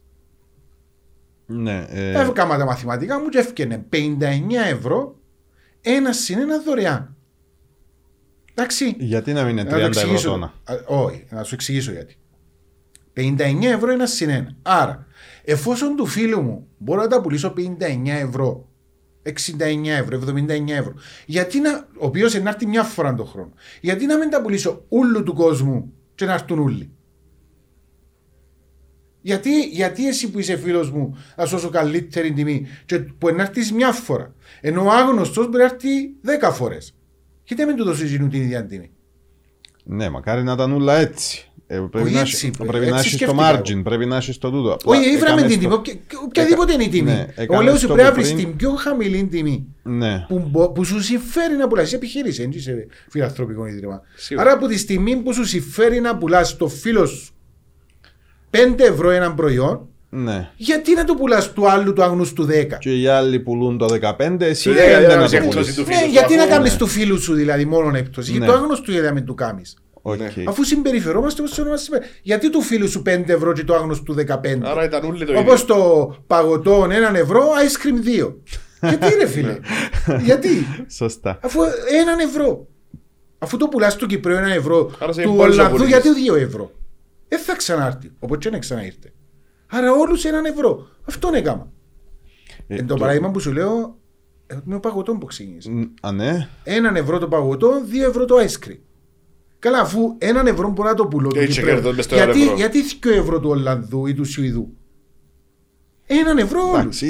Αυτή ήταν η βούληση. Η αρπαχτή. Το έρας θέλω να πω αρπαχτή. Εγώ θέλω να πω τη φιλοσοφία. Θέλεις να πουλάς, η μάμα σου κάνει τα καλύτερα μακαρόνια ο φόρου. Και κάνεις μια ψησταριά και πουλάς μακαρόνια ο φόρου. Και να λες εγώ για να κερδίζω, να βγάλω το ενοίκιο μου, να βγάλω το κέρδος μου, το κόστος μου, πρέπει να πουλώ €5 την μερίδα. Και να λες εγώ πουλώ 7 για να κάνω πτώση 2. Ού κύριε φίλε. Να διώ 5 τους νοστούς και 7 τους αγνούς. Ού κύριε φίλε. Όλους 5. Το ένα σειρά πώς θρεφτήκε όμως. Το ένα σειρά είναι τελώς διαφορετική φιλοσοφία. Είπαμε ότι για να αγόραζες γιαγιά κάθε 2 χρόνια, κάθε 3 χρόνια, κάθε 4 χρόνια, κάθε 5 χρόνια. Ένα ζευγάρι γιαγιά. Ναι, το λοιπόν, ασχέτου ποσού, αγόραζες ένα ζευγάρι. Που τη στιγμή εμείς που θέλαμε να τραβήσουμε όσο πιο πολλούς πελάτες θέλουμε, αλλά και όσο πιο συχνά, διότι με τα €59 δεν κερδίζουμε εκείνα που θα κερδίζαμε, πουλούσαμε €300. Νομίζω είναι εύκολος το νούμερο. Άρα έπρεπε να έρθει στο κατάστημα μας ξανά. Εντάξει, άρα. Και πρέπει να έρθει σε εμάς, να μην πάει αλλού. Ναι. Άρα τι έκαναμε. Έρχεσαι εκεί, αγόραζες 2 ζευγάρια γιαγιά, άρα τουλάχιστον για 1 χρόνο εφορούσες 2 γιαγιά ότσο. Έναν με μαύρο φακό και έναν με πράσινο φακό. Την επόμενη φορά που θα ήθελες καινούργια γιαγιά, εφόσον εδώ και 1 χρόνο εφορούσες ότσο, θα μου έδινες τουλάχιστον την πρώτη ευκαιρία να ξαναέρθεις στο κατάστημα μου, να δεις τι άλλον είχα και να ξαναγοράσεις. Ενώ αν έπαιρνες ένα ζευγάρι, μπορούσε να παραστρατηθείς και να πάεις κάπου αλλού. Πήγες παραπάνω σπίτι. Επίσης, ναι, βέβαια, πιο πολλές φορές σε χρησιμοποιούσε, άρα έδινες σου την ευκαιρία να ξανάρθεις. Επίσης, έρχεσαι εσύ να αγοράσεις ένα ζευγάρι γιαγιά και έλεγα σου εγώ 1-1. Έπιανες αμέσως τηλέφωνο, Μαριέ, έλα από εδώ πιάνει που ένα ζευγάρι γιαγιά. Ναι. Εγώ έπιανα 2 πελάτες. Αυτό είναι χωριστά. Το στόμα που. Όχι, την ίδια ώρα. Όχι, την επόμενη φορά που ήταν να ξαρτούν του χρόνου ήταν από τους 2 πελάτες. Ναι, αλλά ήταν να φέρει φιλανά του. Ναι, άρα ήθελε να φέρει γυναίκα του. Ήθελε να φέρει ο φίλος του. Άρα κάθε φορά έρχονται 2 άτομα. Στην ουσία δίπλασες τους πελάτες σου. Με έναν effort εξυπηρετούσα 2 άτομα. Και είναι τα 2 άτομα επί ένα σπίτι, επηρέαζε ο καθένας που άλλα 2 άτομα. Ο καθένας που γίνουν άλλα 2 άτομα, άρα ήταν μια χιονοστιβάδα. Έγινε τον πολλά πιο γλυωρή η ενημέρωση. Ναι. Εάν τους επρόσφερες και καλό προϊόν και καλή εξυπηρέτηση, δηλαδή το wow thing, να μπορέσεις να ικανοποιήσεις τη δεδομένη στιγμή, την οποιαδήποτε ηλική ανάγκη του πελάτη σου και να πετύχεις το wow, τότε ήταν πολλά πιο εύκολο το στόμα σε στόμα η διαφήμιση να επεκταθεί. Είναι καλύτερη διαφήμιση. Ναι, το 87% των πελατών μας είναι promoters. Μας προωθούν στους φίλους και γνωστούς. Στην recommendation έχει πιο πολύ value. Και πάμε στο τρίτο θέμα. Το 1-1. Άρα αντί 50 γιαγιά μπορούσα να φέρω 100. Ναι. Ποιος ζευκάρκα. Αντί 100, μπορούσα να πάω στα 200. Και αντί να κάνω 5 χρόνια να φτάσω τις ποσότητες που έθελε το συγκεκριμένο εργοστάσιο, έκανα 6 μήνες. Α, δεν είχα πιο παρελθόν. Βέβαια, διότι διπλασίασε τις ποσότητες μου αμέσως. Το πρώτο χρόνο πόσα ζευκάρκα μπορούσες. Να μου επιτρέψεις να μην αναφέρω αριθμούς. Γιατί, να σου εξηγήσω γιατί. Εάν εσύ τώρα κρατάς στην τσέπη σου 100 ευρώ, λες ότι κρατάς πολλά λεφτά. Εγώ που κρατώ 1000 ευρώ, και εγώ κρατώ πολλά λεφτά. Άρα ο καθένας για το δικό του δεδομένο κρατά πολλά. Ναι. Εντάξει. Άρα δεν θέλω να αναφέρω οποιοδήποτε αριθμό, για να με θεωρηθεί ούτε πολλά ούτε λίγα. Απλά να σας απαντήσω διαφορετικά, θα σας πω ότι κάθε 10 άτομα στην Κύπρο που φορούν γιαγιά, ο 7,1 φορεί και ότσο. Και ότσο ή ότσο. Και ότσο. Και ότσο. Και ότσο. Okay. Άρα έχουμε το 71% της αγοράς της Κύπρου. Απάντα μας άλλος πώς. Το οποίο είναι εξωπραγματικό. Ναι. Δεν υπάρχει προϊόν που 7 στα 10 άτομα να το έχουν. Παγκόσμια όρια στις χώρες που έχεις καταστήματα. Έχουμε πολύ δρόμο. Ευκαλεστούν το ποσοστό περίπου. Ναι. Ναι. Σε κάθε χώρα ξεχωριστά ή... Ναι, αλλά είναι αμιλητέα ποσά. Διότι είναι πολύ πιο μεγάλες οι αγορές. Σύμφωνα με το πλάνο σου, μπορεί καταλάβω κάνεις πλάνα για ούλα. Έχω έτοιμο το πλάνο μέχρι το 2026. Όχι, στην αρχή τότε. Πόσο πιο γλύωρα γίνει και... Πότε υπολογίζεις να φτάσεις στις ποσότητες του προμηθευτή και πώς... Στην εταιρεία η οποία ήταν να κάνω το πρόγραμμα, το λογιστικό πρόγραμμα για το stock control. Στον Μαλεκκό. Στον Μαλεκκό. Γεια σου Μαλεκκό. Και λέω του... Γεια σου Γιώργο. Λέω του Γιώργο, θέλω να κάνουμε ένα πρόγραμμα λογιστικό για 1000 καταστήματα. Γέλα. Αφού έλα λες, λέει. Δεν φίλε ράβο, αλλά θέλω το για 1000. Τι νες ρε λέει, μου λες. Αφού είναι ένα κατάστημα εσύ λέει. Ναι ρε φίλε, αλλά το πρόγραμμα θέλω να είναι για 1000. Να γίνεται... Να είναι οπουδήποτε να είμαι στον κόσμο, να υπάρχει το ίδιο πρόγραμμα, το ίδιο κουμπί, χωρίς να έχω IT. Και ήμουν ίσως από τις πρώτες εταιρείες που πήγα cloud, το 2011. Ναι, τότε που γίνει και η αλλαγή του... Και το πρόγραμμα κάνατε μαζί με ο Γιώργο τον Μαλέκο. Το 2011 για 1000 καταστήματα. Άρα σήμερα... Διαφήμιση της PowerSoft, να χρεώσουμε ένα... Να χρεώσουμε. Αν σήμερα φύγει ένας συνάδελφος που δουλεύει στο κατάστημα στο Mall of Νικοσία και πάει στη Μάλτα, θα φορεί. Υπάρχει το ίδιο δάπεδο, το ίδιο ράφι, τα ίδια γιαγιά, οι ίδιες τιμές, το ίδιο πρόγραμμα, η ίδια φανέλα, το ίδιο παντελόνι. Άρα μπορεί να δουλέψει και να μην. Άρα τα καταστήματα σου είναι franchise. Και franchise και δικά μας. Ναι. Είναι ένα mixture. Okay. Το παραπάνω ποσοστό, όχι ποσοστό, τα παραπάνω καταστήματα δικά σου. 60-40 υπέρ μας. Okay. Ναι. Αλλά εντάξει. Στο τι θέλουμε να κάνουμε. Κάποιος που θέλει να κάνει ένα κατάστημα Otzo, τι διαδικασίες πρέπει να ακολουθήσει. Στην Κύπρο υπάρχει. Στην Κύπρο συμπληρωμένη εδώ και αρκετά χρόνια. Είναι αναπεριοχές. Λευκοσία, Λεμεσός, Πάφος, Λάρνακα. Τούτες είναι. Υπάρχει μόνο για το εξωτερικό. Υπάρχει η διαδικασία η οποία αιτήσε ότι θέλω να κάνω το franchise. Υπάρχουν κάποιες ερωτήσεις που πρέπει να απαντήσεις. Γιατί, πώς, πού και γιατί. Μετά γίνεται μια ενημέρωση εκ μέρους μας και μετά πρέπει να έρθεις να δεις την πραγματικότητα, να επισκεφτείς τα καταστήματα. Βάλες τους να δουλέψουν 15 μέρες. Πρέπει να δουλέψουν, πρέπει να αγοράσουν γιαγιά. Και μετά ξεκινάει η διαδικασία, η υπογραφή των συμβολέων και αναλαμβάνουμε εμείς τα πάντα. Σε οποιοδήποτε μέρος του κόσμου, εμείς να το κάνουμε, εμείς να το στήσουμε, εμείς να σε εκπαιδεύσουμε, εμείς. Βοηθάτε και στο marketing εντός χώρας, δηλαδή να πρέπει να τον κάνετε training, όχι μόνο πάνω σας. Σε όλα τα θέματα. Πώς θα δουλέψει, πρέπει να είναι του χώρου. Καμία σχέση. Όχι, δεν χρειάζεται κάποιο. Όχι, καθόλου. Υπάρχει καμία. Ποιος είναι του χώρου. Του χώρου εννοώ του retail. Ακόμα καλύτερα, αν είναι του retail. Αν έχει εμπειρία. Αλλά πέραν τούτου, όχι. Αυτό είναι το franchise. Αυτή είναι η ουσία του franchise. Να αγοράσεις την δικαιοχρησία, την τεχνογνωσία του κάποιου άλλου. Μια έτσι μεγάλη απορία που έχω. Στην υγεία σας. Στην υγεία. Yeah. Πόσο δύσκολο ήταν να πείσεις τον άλλον ότι η ποιότητα που σου πουλώ σε μια μάρκα που δεν ξέρεις πως το παγκέτρο άρχιζει μπορεί να είναι αντάξια μιας άλλης ποιότητας που ξέρεις ήδη για χρόνια, μιλούμε τώρα. Τρομερά δύσκολο. Πώς το αντιμετωπίζεις αυτό το πράγμα? Τρομερά δύσκολο. Σίγουρα εδεχτήκαμε πάρα πολλά μεγάλων πολέμων. Τρομερών πολέμων, όσο δεν φανταζέστε. Όσο δεν μπορείτε να φανταστείτε. Γι' αυτό στους τοίχους της εταιρείας βάλαμε ένα ρητό το οποίο λέει ότι οι αδύνατοι εκδικούνται. Οι δυνατοί συγχωρούν. Οι έξυπνοι αγνοούν. Άρα ακολουθούμε το μοτίβο εμείς. Αγνοούμε εκείνους που λένε τα κακά λόγια για μας. Ναι, έρχομαι κακά λόγια. Και έρχομαι στο πώς αντιμετωπίζουμε την αφισβήτηση, αν θέλεις. Ναι, μπορείς μια στιγμή 300 ευρώ και την άλλη 30 ευρώ να αγοράσεις για λίγο. Ναι, εδώ είσαι μπαίνει στο νου του καταναλωτή ότι... Δοκίμασε το.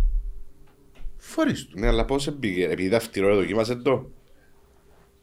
Όχι, που τη στιγμή που μπήκε μέσα, άρα έχεις την ευκαιρία, έχεις περίπου 10 δευτερόλεπτα. Ναι, αλλά έχεις το πώς να έρθει να μπει μέσα. Είναι θέμα μάρκετινγκ. Άρα ήταν καθαρά μάρκετινγκ. Ναι, ήταν θέμα μάρκετινγκ για να έρθει κάποιος στο κατάστημα σου. Τότε όμως ήταν διαφορετικό θέμα μάρκετινγκ. Συγγνώμη. Τότε το θέμα μάρκετινγκ σας όπως πρέπει να πείσεις τον άλλον. Εντελώς διαφορετικό. Ναι, ήταν εντελώς διαφορετικό. Άρα εμείς θεωρούμε ότι έφεραμε τον πελάτη στο κατάστημα. Έχεις 10 δευτερόλεπτα. Εντάξει. Στα πρώτα 5 δευτερόλεπτα, επειδή το 2011 πουλούσαμε μόνο για το ίδιο.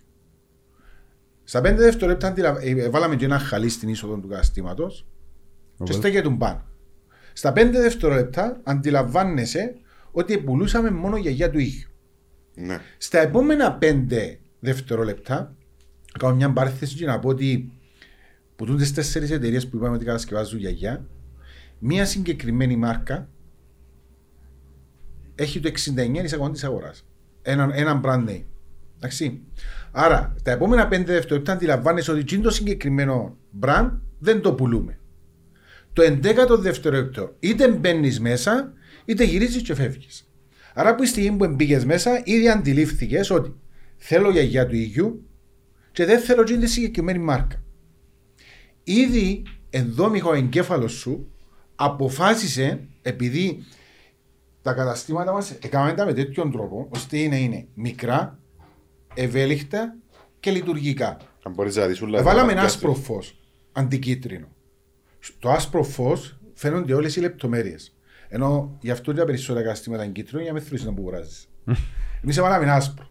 Βάλαμε μεγάλους καθρέφτες για να μπορείς τώρα που δοκιμάζεις το γυαλί να βλέπεις όλο σου το σώμα, το πώς σου ταιριάζει.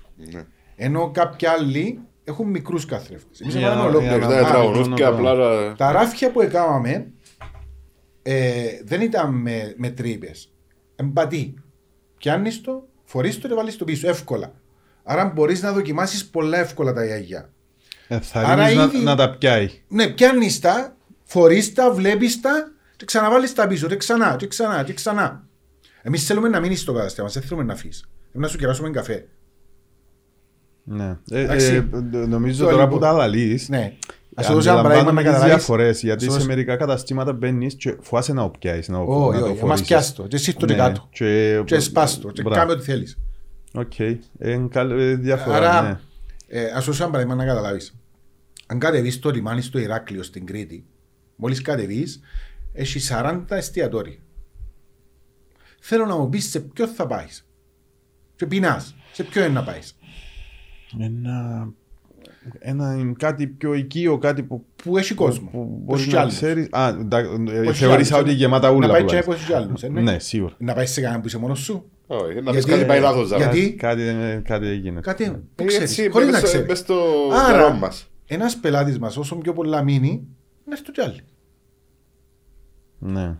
Επί της ευκαιρίας θα δοκιμάσει πιο πολλά γιαγιά, θα έχει πιο πολλές εμπειρίες και θα καταλάβει ότι πουλούμε ποιοτικά γιαγιά.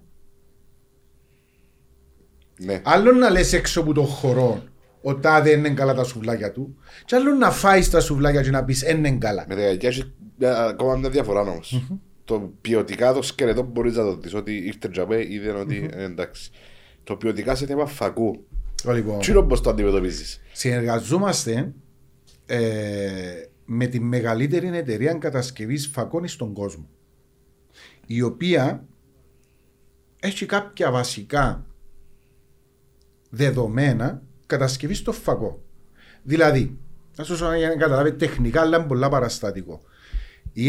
Το άσπρο μέρος του ματιού μου mm-hmm. δικαιούσε να υπάρχουν μικρά τότ. Δηλαδή, το τότ τι είναι, όταν κατασκευάζεις το φακός, μπαίνει σε έναν αεροστεγούμενο μέρος, αλλά κάποιες κουκκίδες κόνης μπορεί να μπουν μέσα. Και επειδή πογιατίζεται, μην είσαι και γίνει κουκκίδα μέσα. Ναι. Δικαιούσε στο άσπρο μέρος να έχει. Αν υπάρχει δεύτερη, πρέπει να απέχει 15 μιλίμετρα η μία από την άλλη, για να μην είναι δίπλα-δίπλα, να σου κόφει πιο πολύ πεδίο. Ναι. Στο μαύρο δικαιούσε μία κουκκίδα. Στον κύκλο των εσωτερικών, 0.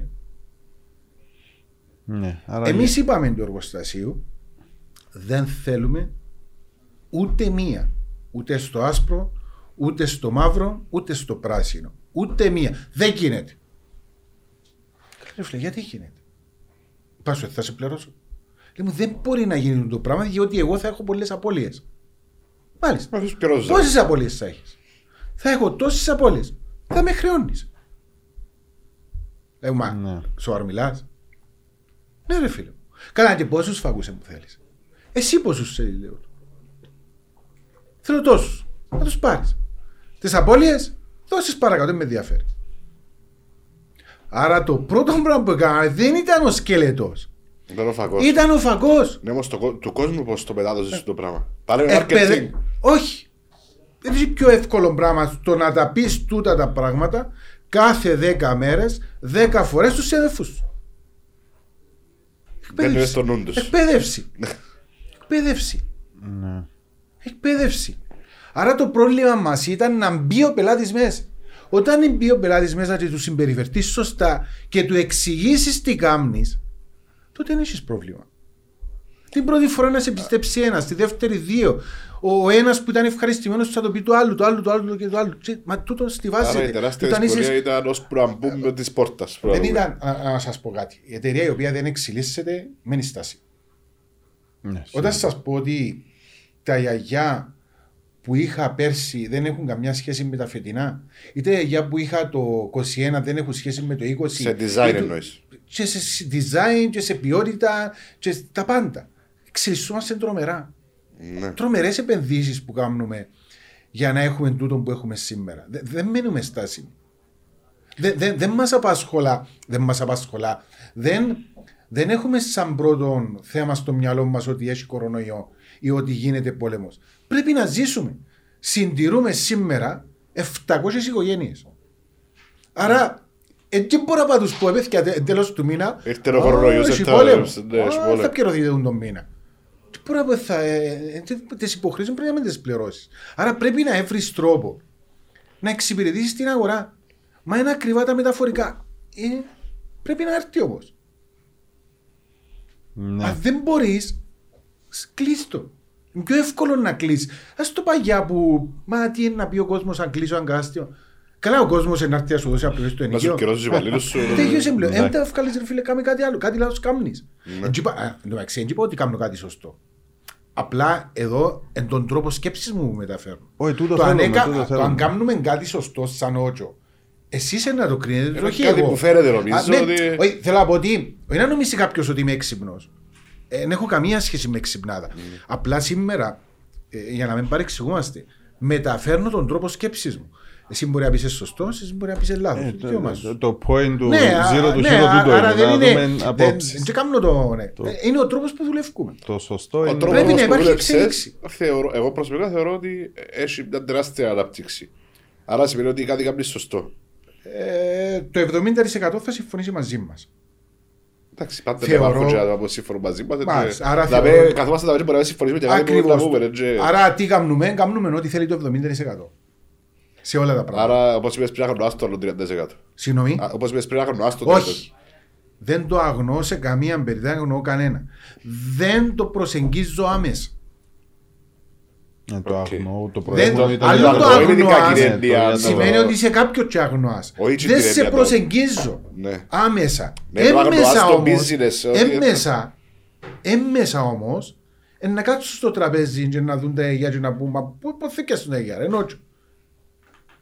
Σιγά ρε, φορείς τα ρε να δεις. Και φορείς τα λέει «Περιπέζεις με». Ναι, περιπέζω σε διότι εμπιστεύκεις. Πήγαινε πια.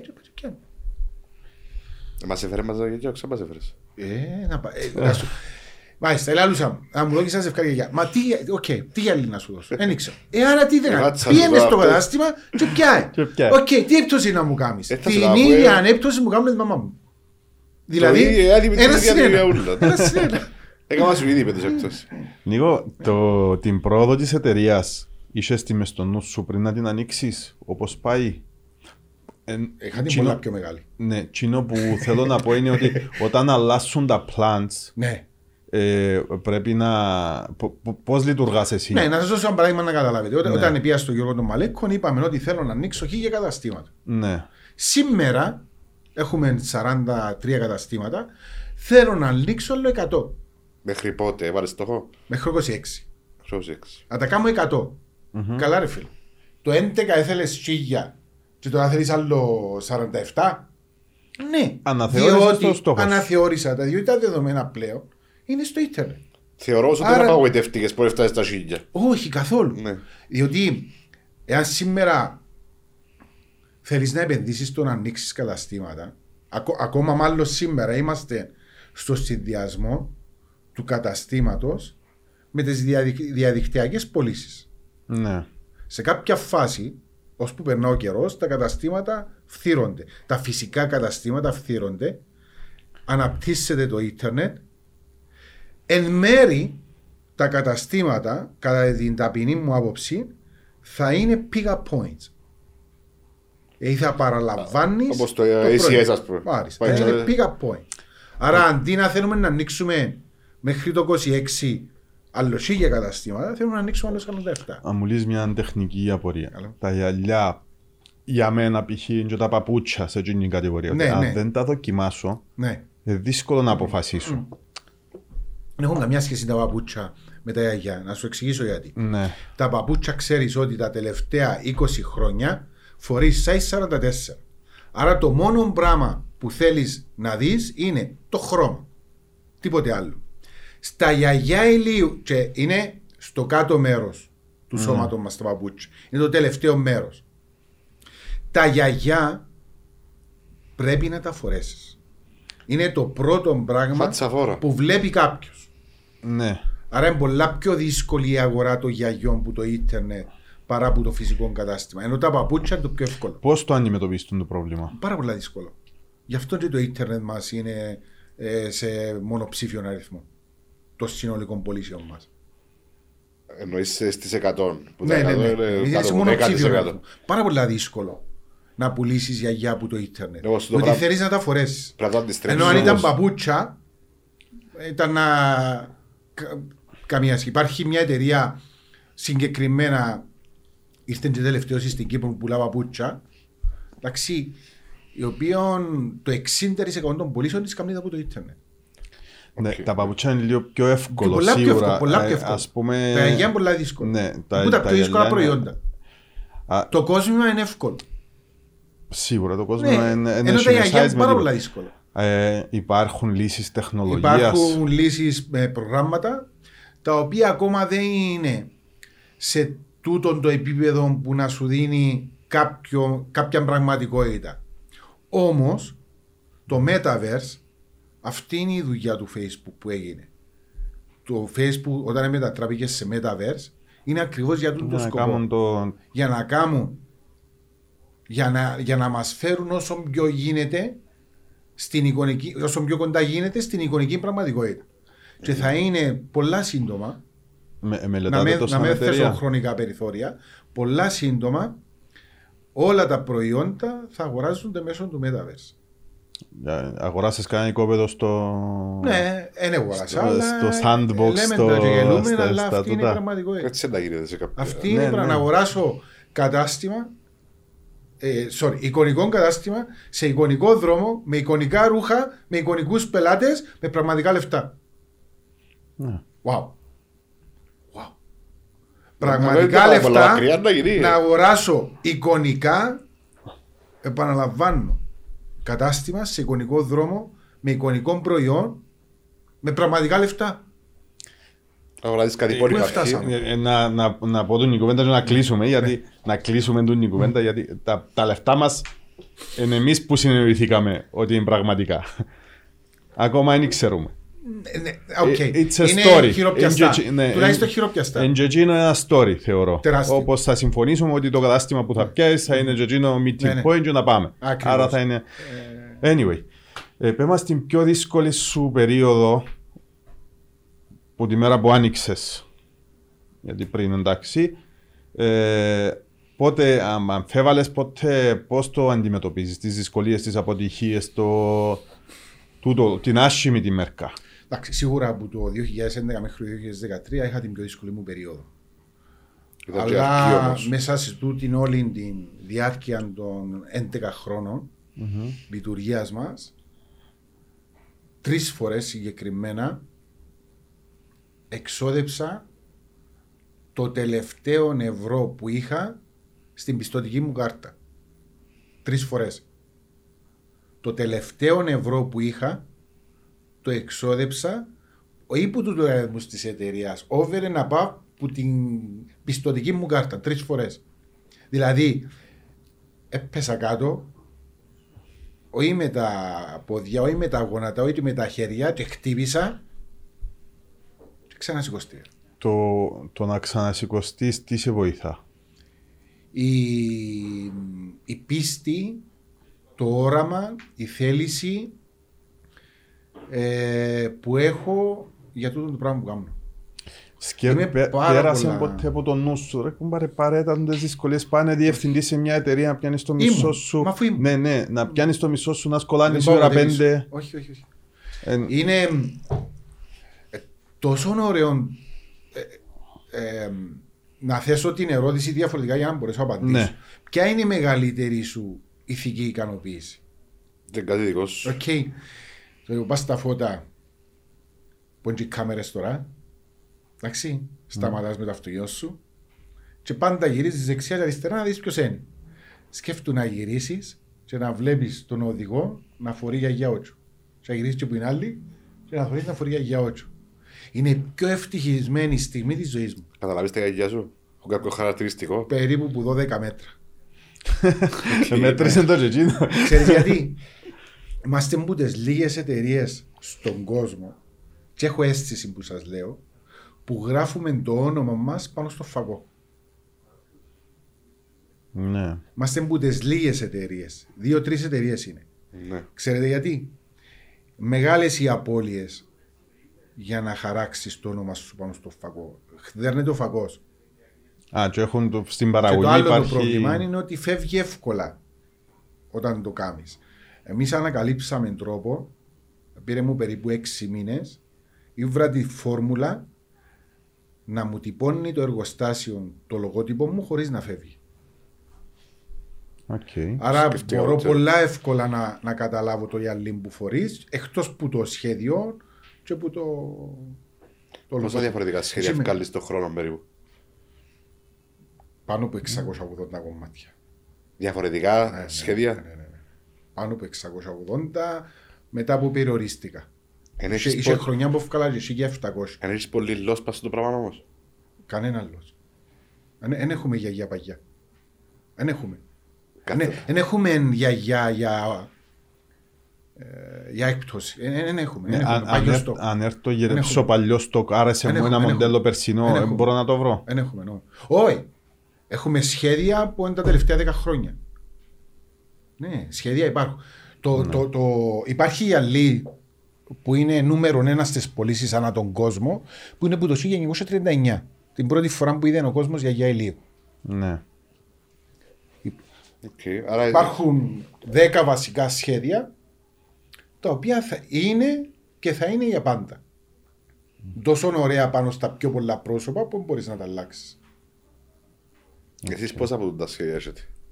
Εμείς έχουμε έναν αναπάσα στη μην 408. Όχι, ενώ εσείς κάποια σχέδια που εκκράτησες που τον Τζορ που άνοιξες.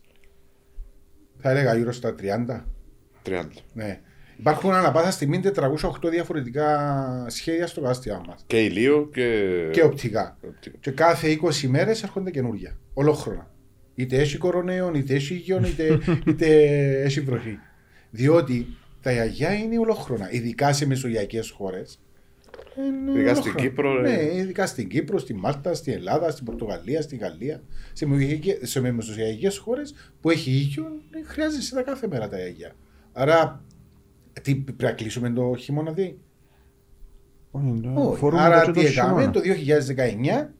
Μετά από 8 χρόνια που πουλήσαμε μόνο για το ίδιο, πήγαμε και στα οπτικά. Το οπτικό το κομμάτι. Και προσφέρουμε σήμερα δικαίωμα στην όραση με ποιοτικά γιαγιά ηλίου και φακούς άνευ προηγουμένου. Φακή μας είναι από το Ισραήλ. Το εργοστάσιο που μας κάνει τους φακούς είναι ξανά. Επία σε 200-300 εργοστάσια. Στο Ισραήλ δεν υπάρχει τέτοιο εργοστάσιο. 80% της κατασκευής των φακών, των οπτικών φακών, δεν αγγίζει χέρι. 80%. Και πώς ήταν η επιλογή σου σε το εργοστάσιο? Πάλι μετά από έρευνες, ακούσαμε ότι υπάρχει το εργοστάσιο, πήγα. Έπιασα τον ιδιοκτήτη της εταιρείας, και λέω του είμαι ο τάδε, λέει μου αφού πουλάς οπτικά. Να πουλήσω. Ήξερες. Ναι, αρχίζω. Και θέλω να συνεργαστούμε. Μου Νίκο, μα μικρές οι ποσότητες. Τώρα είναι να ξεκινήσεις. Κάτω, πώς θα θες. 50 ποσότητες θέλεις. Το λίγο, πάλι η ίδια κουβέντα, αλλά πλέον είχα 8 χρόνια στην πλάτη μου. Πλέον ήταν στα 10 λεπτά, είμαστε στο αεροδρόμιο της Πάφου. Στα 10 λεπτά. Πήγαμε για 3-4 ημέρες στο Ισραήλ. Λέω του φίλε μου, ας δώσω συγχαρητήρια, δεν ξαναδεί έτσι εργοστάσιο. Απίστευτη τεχνολογία. Άλλον επίπεδο. Κάτι που το βρίσκεις συχνά. Ναι, είναι απίστευτο. Και έτσι ξεκινήσαμε, τώρα έχει 3 χρόνια. Εντάξει. Η τελευταία... Ήταν τις πιο σωστές αποφάσεις που πήραμε. Τα οπτικά εννοείς. Ναι, ήταν... Τώρα κατάλαβα, ας πούμε. Το 69... Το 74% του κόσμου φορεί γιαγιά ηλίου και που το 74% το 69% φορεί οπτικά. Και που το 69% το 11% φορεί contact lenses, φακούς επαφής. Σε ποσοστό ποιο είναι το πιο μεγάλος, του ηλίου προϊόν? Ναι, εμείς είμαστε λόγω και προϊστορίας, πρώτη σε γιαγιά και μετά σε οπτικά, ενώ έναν κλασικό κατάστημα είναι πρώτος σε οπτικά, αριστερά σε γιαγιά. Σωστά, πρώτα. Το πιο... το νούμερο ένα κατάστημα σου πιο ρεμπονή. Ένας στην Κύπρο και ένα στην Ελλάδα. Και η Ελλάδα όμως φαντάζομαι λόγω κόσμου, ας πούμε. Πολλά ωραίες περιοχές που είναι. Έτσι ρόλον το. Μιλούμε, είμαστε σε έναν δρόμο τον οποίο ξέρω πόσες χιλιάδες παίρνουν την ημέρα. Στην Ελλάδα. Παίρνουν μέσα. Ναι. Impulse Buy, αγοράζω χωρίς να το θέλω. Το πρώτο κατάστημα που ανοίξεις ποιον είδα? Στην Αγία Νάβα. Πας στα φώτα, και πριν τα φώτα. Μπράβο, ναι, στα αριστερά, ναι. Επίνες τσέρκες τον πρώτο καιρό? Ναι, συνέχεια, κάθε μέρα. Καλό. Πώς έφελεξες να ανοίξεις ένα κατάστημα στην περιοχή που δουλεύει μισό χρόνο? Ήταν το κατάστημα μου, πήγα και αγοράσαι τα υγεία. Άρα είδα σημαντικά. Α, αγοράσαι το κατάστημα. Χωρίς να κρατά λεφτά. Θα μπορείς να βγάλεις στο μουσείο. Το κατάστημα δεν θα μπορούσε. Το κτίριο όχι, το κατάστημα. Νίκο, πλάνα για το μέλλον? Πλάνα μας είναι πάρα πολλά ξεκάθαρα.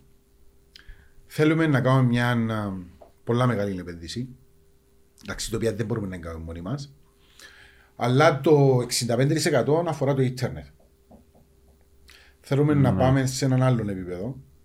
Θεωρώ ότι με την οικονομική ευκαιρία που έχουμε και με τα μυαλά που έχουμε, πιστεύω ότι φτάσαμε στο μάξιμο.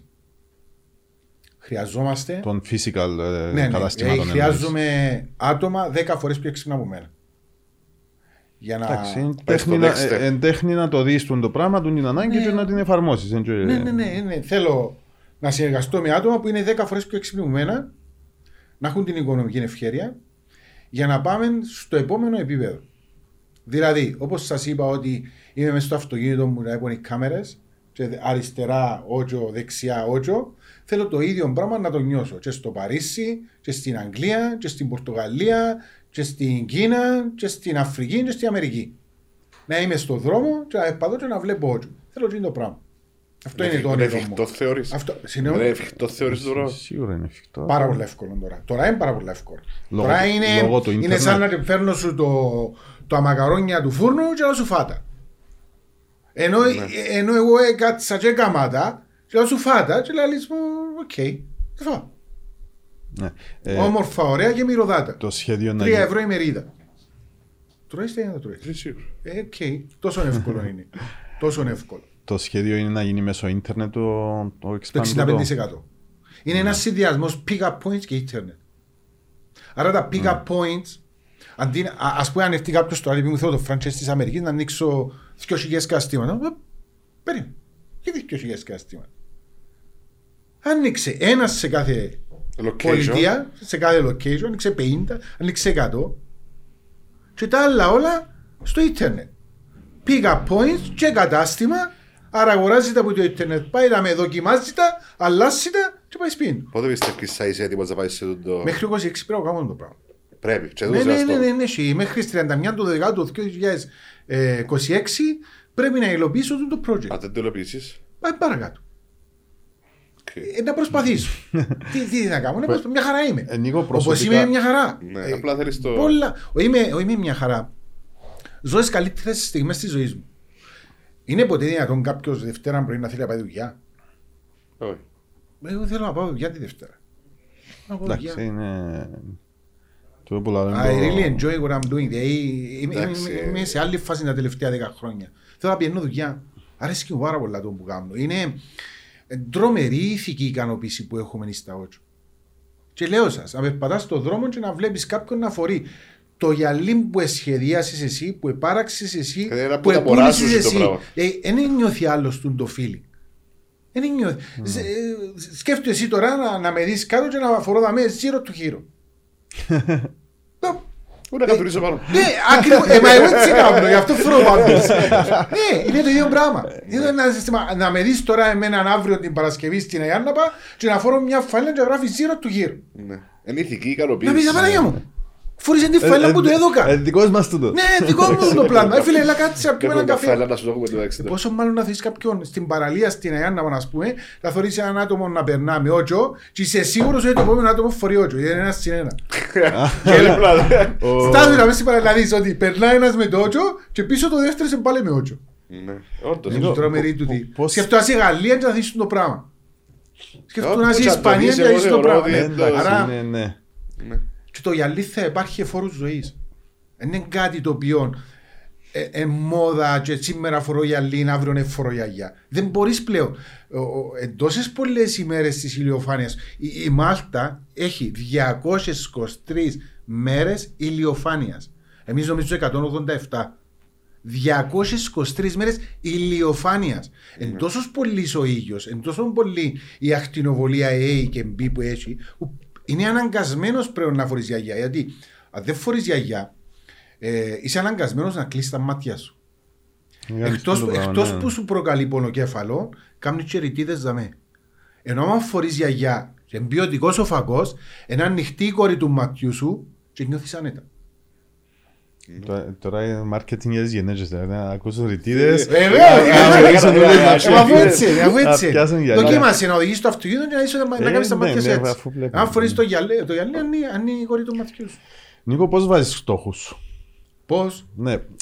Τους στόχους βάζουν οι πελάτες. Καταρχήν δεν είμαι εγώ που τους βάζω. Ναι, αλλά εσύ τους οργανώνεις και κάνεις ένα structure να γίνουν. Ναι, βέβαια, πάντα. Πώς, πέ μου τη διαδικασία σου. Okay. Η διαδικασία ξεκινά πολλά πιο πριν. Ανά πάσα στιγμή ξέρουμε ποιος πελάτης αγόρασε τι γυαλί και πότε το αγόρασε. Mm-hmm. Επίσης, ποιον ήταν το δεύτερο γυαλί που αγόρασε. Άρα οι ίδιοι πελάτες λέμε μας τι σχέδια τους αρέσουν, τι χρώματα τους αρέσουν και ατιμή τους αρέσει. Εντάξει, live. Του τα παρακολουθούμε τα live. Άρα, έρχεσαι και λες ότι εφόσον το γυαλί μπουγέται, θα κάνω κι άλλα. Το γυαλί δεν μπουγέται, δεν θα κάνω άλλα. Εφόσον το κατάστημα στη συγκεκριμένη περιοχή δουλεύει, πρέπει να επενδύσω πάνω του. Επενδύεις. Τελειώνεις που μια περιοχή, πρέπει να πάει σε άλλη. Πρέπει να βρεις τα ίδια χαρακτηριστικά της προηγούμενης περιοχής να μεταφέρεις αλλού. Πάει. Άρα, όταν φτάσεις σε έναν επίπεδο και λες ότι σήμερα μπορώ να κατασκευάσω οτιδήποτε γυαλί θέλω, σε οποιαδήποτε ποσότητα θέλω, σε οποιαδήποτε χρονική περίοδο του χρόνου μπορώ, άρα δεν έχεις κανέναν περιορισμό. Ναι. Άρα αν πιάσεις το κατάστημα το πρώτο που έχουμε στην Κύπρο και πάρεις το στη Γαλλία, άρα το 70% αφού σε προτίμησες στην Κύπρο, γιατί να με σε προτιμήσει και το 70% στη Γαλλία. Ναι. Άρα γιατί να με ανοίξεις, αφού ξέρεις τα δεδομένα ποια είναι. Το που πρέπει να ανοίξεις είναι πέντε στοιχεία, τα οποία δεν τα ανακαλύψα εγώ. Πολλά χρόνια που τα ανακαλύψα. Είναι πέντε στοιχεία. Price, place, product, promotion. Είσαι ψεύτης, 4, ένα λεπτό. Είναι οι αρχές του marketing. Ναι. Price, place, product, promotion. Mm-hmm. Ήρθαμε και προσθέσαμε και έναν πέμπτο και είπαμε ότι για να μπορέσει η αλυσίδα της τιμής, της ποιότητας, του προϊόντος, του σχεδίου και όλα καθεξής, κάποιος πρέπει να ενημερώσει τον καταναλωτή για να το αγοράσει. Άρα το πιο σημαντικό στοιχείο των 4 αρχών του marketing είναι το personnel, είναι οι συναδέλφοι. Άρα είναι price, place, product, promotion, personnel. Όταν δουν τα 5 στοιχεία, εσύ τα δεδομένα ότι δουλεύουν σε μια περιοχή, πιάνει το τσιν το πράγμα και παίρνει το αλλού. Όπως το τροχόσπιτο. Παίρνει το αλλού. Άρα το franchise που έψαχνες εσύ. Έκαμα το. Ναι. Έκαμες το εσύ, γιατί δεν ήβρες κάτι τέτοιο. Δεν ήβρα κάτι να μου κεντρήσει το ενδιαφέρον. Ναι. Και αντί να. Στο πολλά σωστή, γιατί αφήσαμε το τίνο νεωρή. Αντί να φέρω franchise, έκαμα franchise. Πολλά καλύτερα, καλά. Και σου σε καλό. Δεν υπάρχει άλλο πράγμα στον κόσμο κάποιος να κάνει franchise με γιαγιά του. Πόσο ποσοστό επιτυχίας της Otzo από τους υπαλλήλους που εξαρτάται? Όλο. Αν με ρωτήσεις το 100%. Δεν θεωρώ ότι είναι το 100%. Που τη στιγμή που ακολουθάς, μάλλον που τη στιγμή που ασπάζεσαι μια ιδέα και μια φιλοσοφία ότι είσαι εισάξιος, είσαι στο ίδιο επίπεδο με τον ιδιοκτήτη. Ναι, τούτο είναι άλλο. Όχι, μεγάλη σημασία. Άρα, ασπάζεσαι την ιδέα και τη φιλοσοφία που αναλύσαμε. Mm-hmm. Και αποφασίζεις ότι είναι εργαστής σε αυτήν την εταιρεία. Τότε δικός σου ο κέρδος. Ναι, αλλά. Όπως αν δεν έχεις καλό υπάλληλο, δεν θα δουλέψει Otzo. Ναι, θα δουλέψει, ναι. Θεωρώ ότι αν δεν είναι καλή Otzo, θα δουλέψει ο υπάλληλος. Καλά, με τα 10 λεπτά που σε γνωρίζω, ξέρω αν είσαι καλός ή όχι. Όχι, αλλά διάσεις του κάποια εφόδια. Τα εφόδια είτε το γυαλί σου, είτε οι γνώσεις που του διάσεις. Μάλιστα. Άρα είναι 100% ο υπαλλήλος.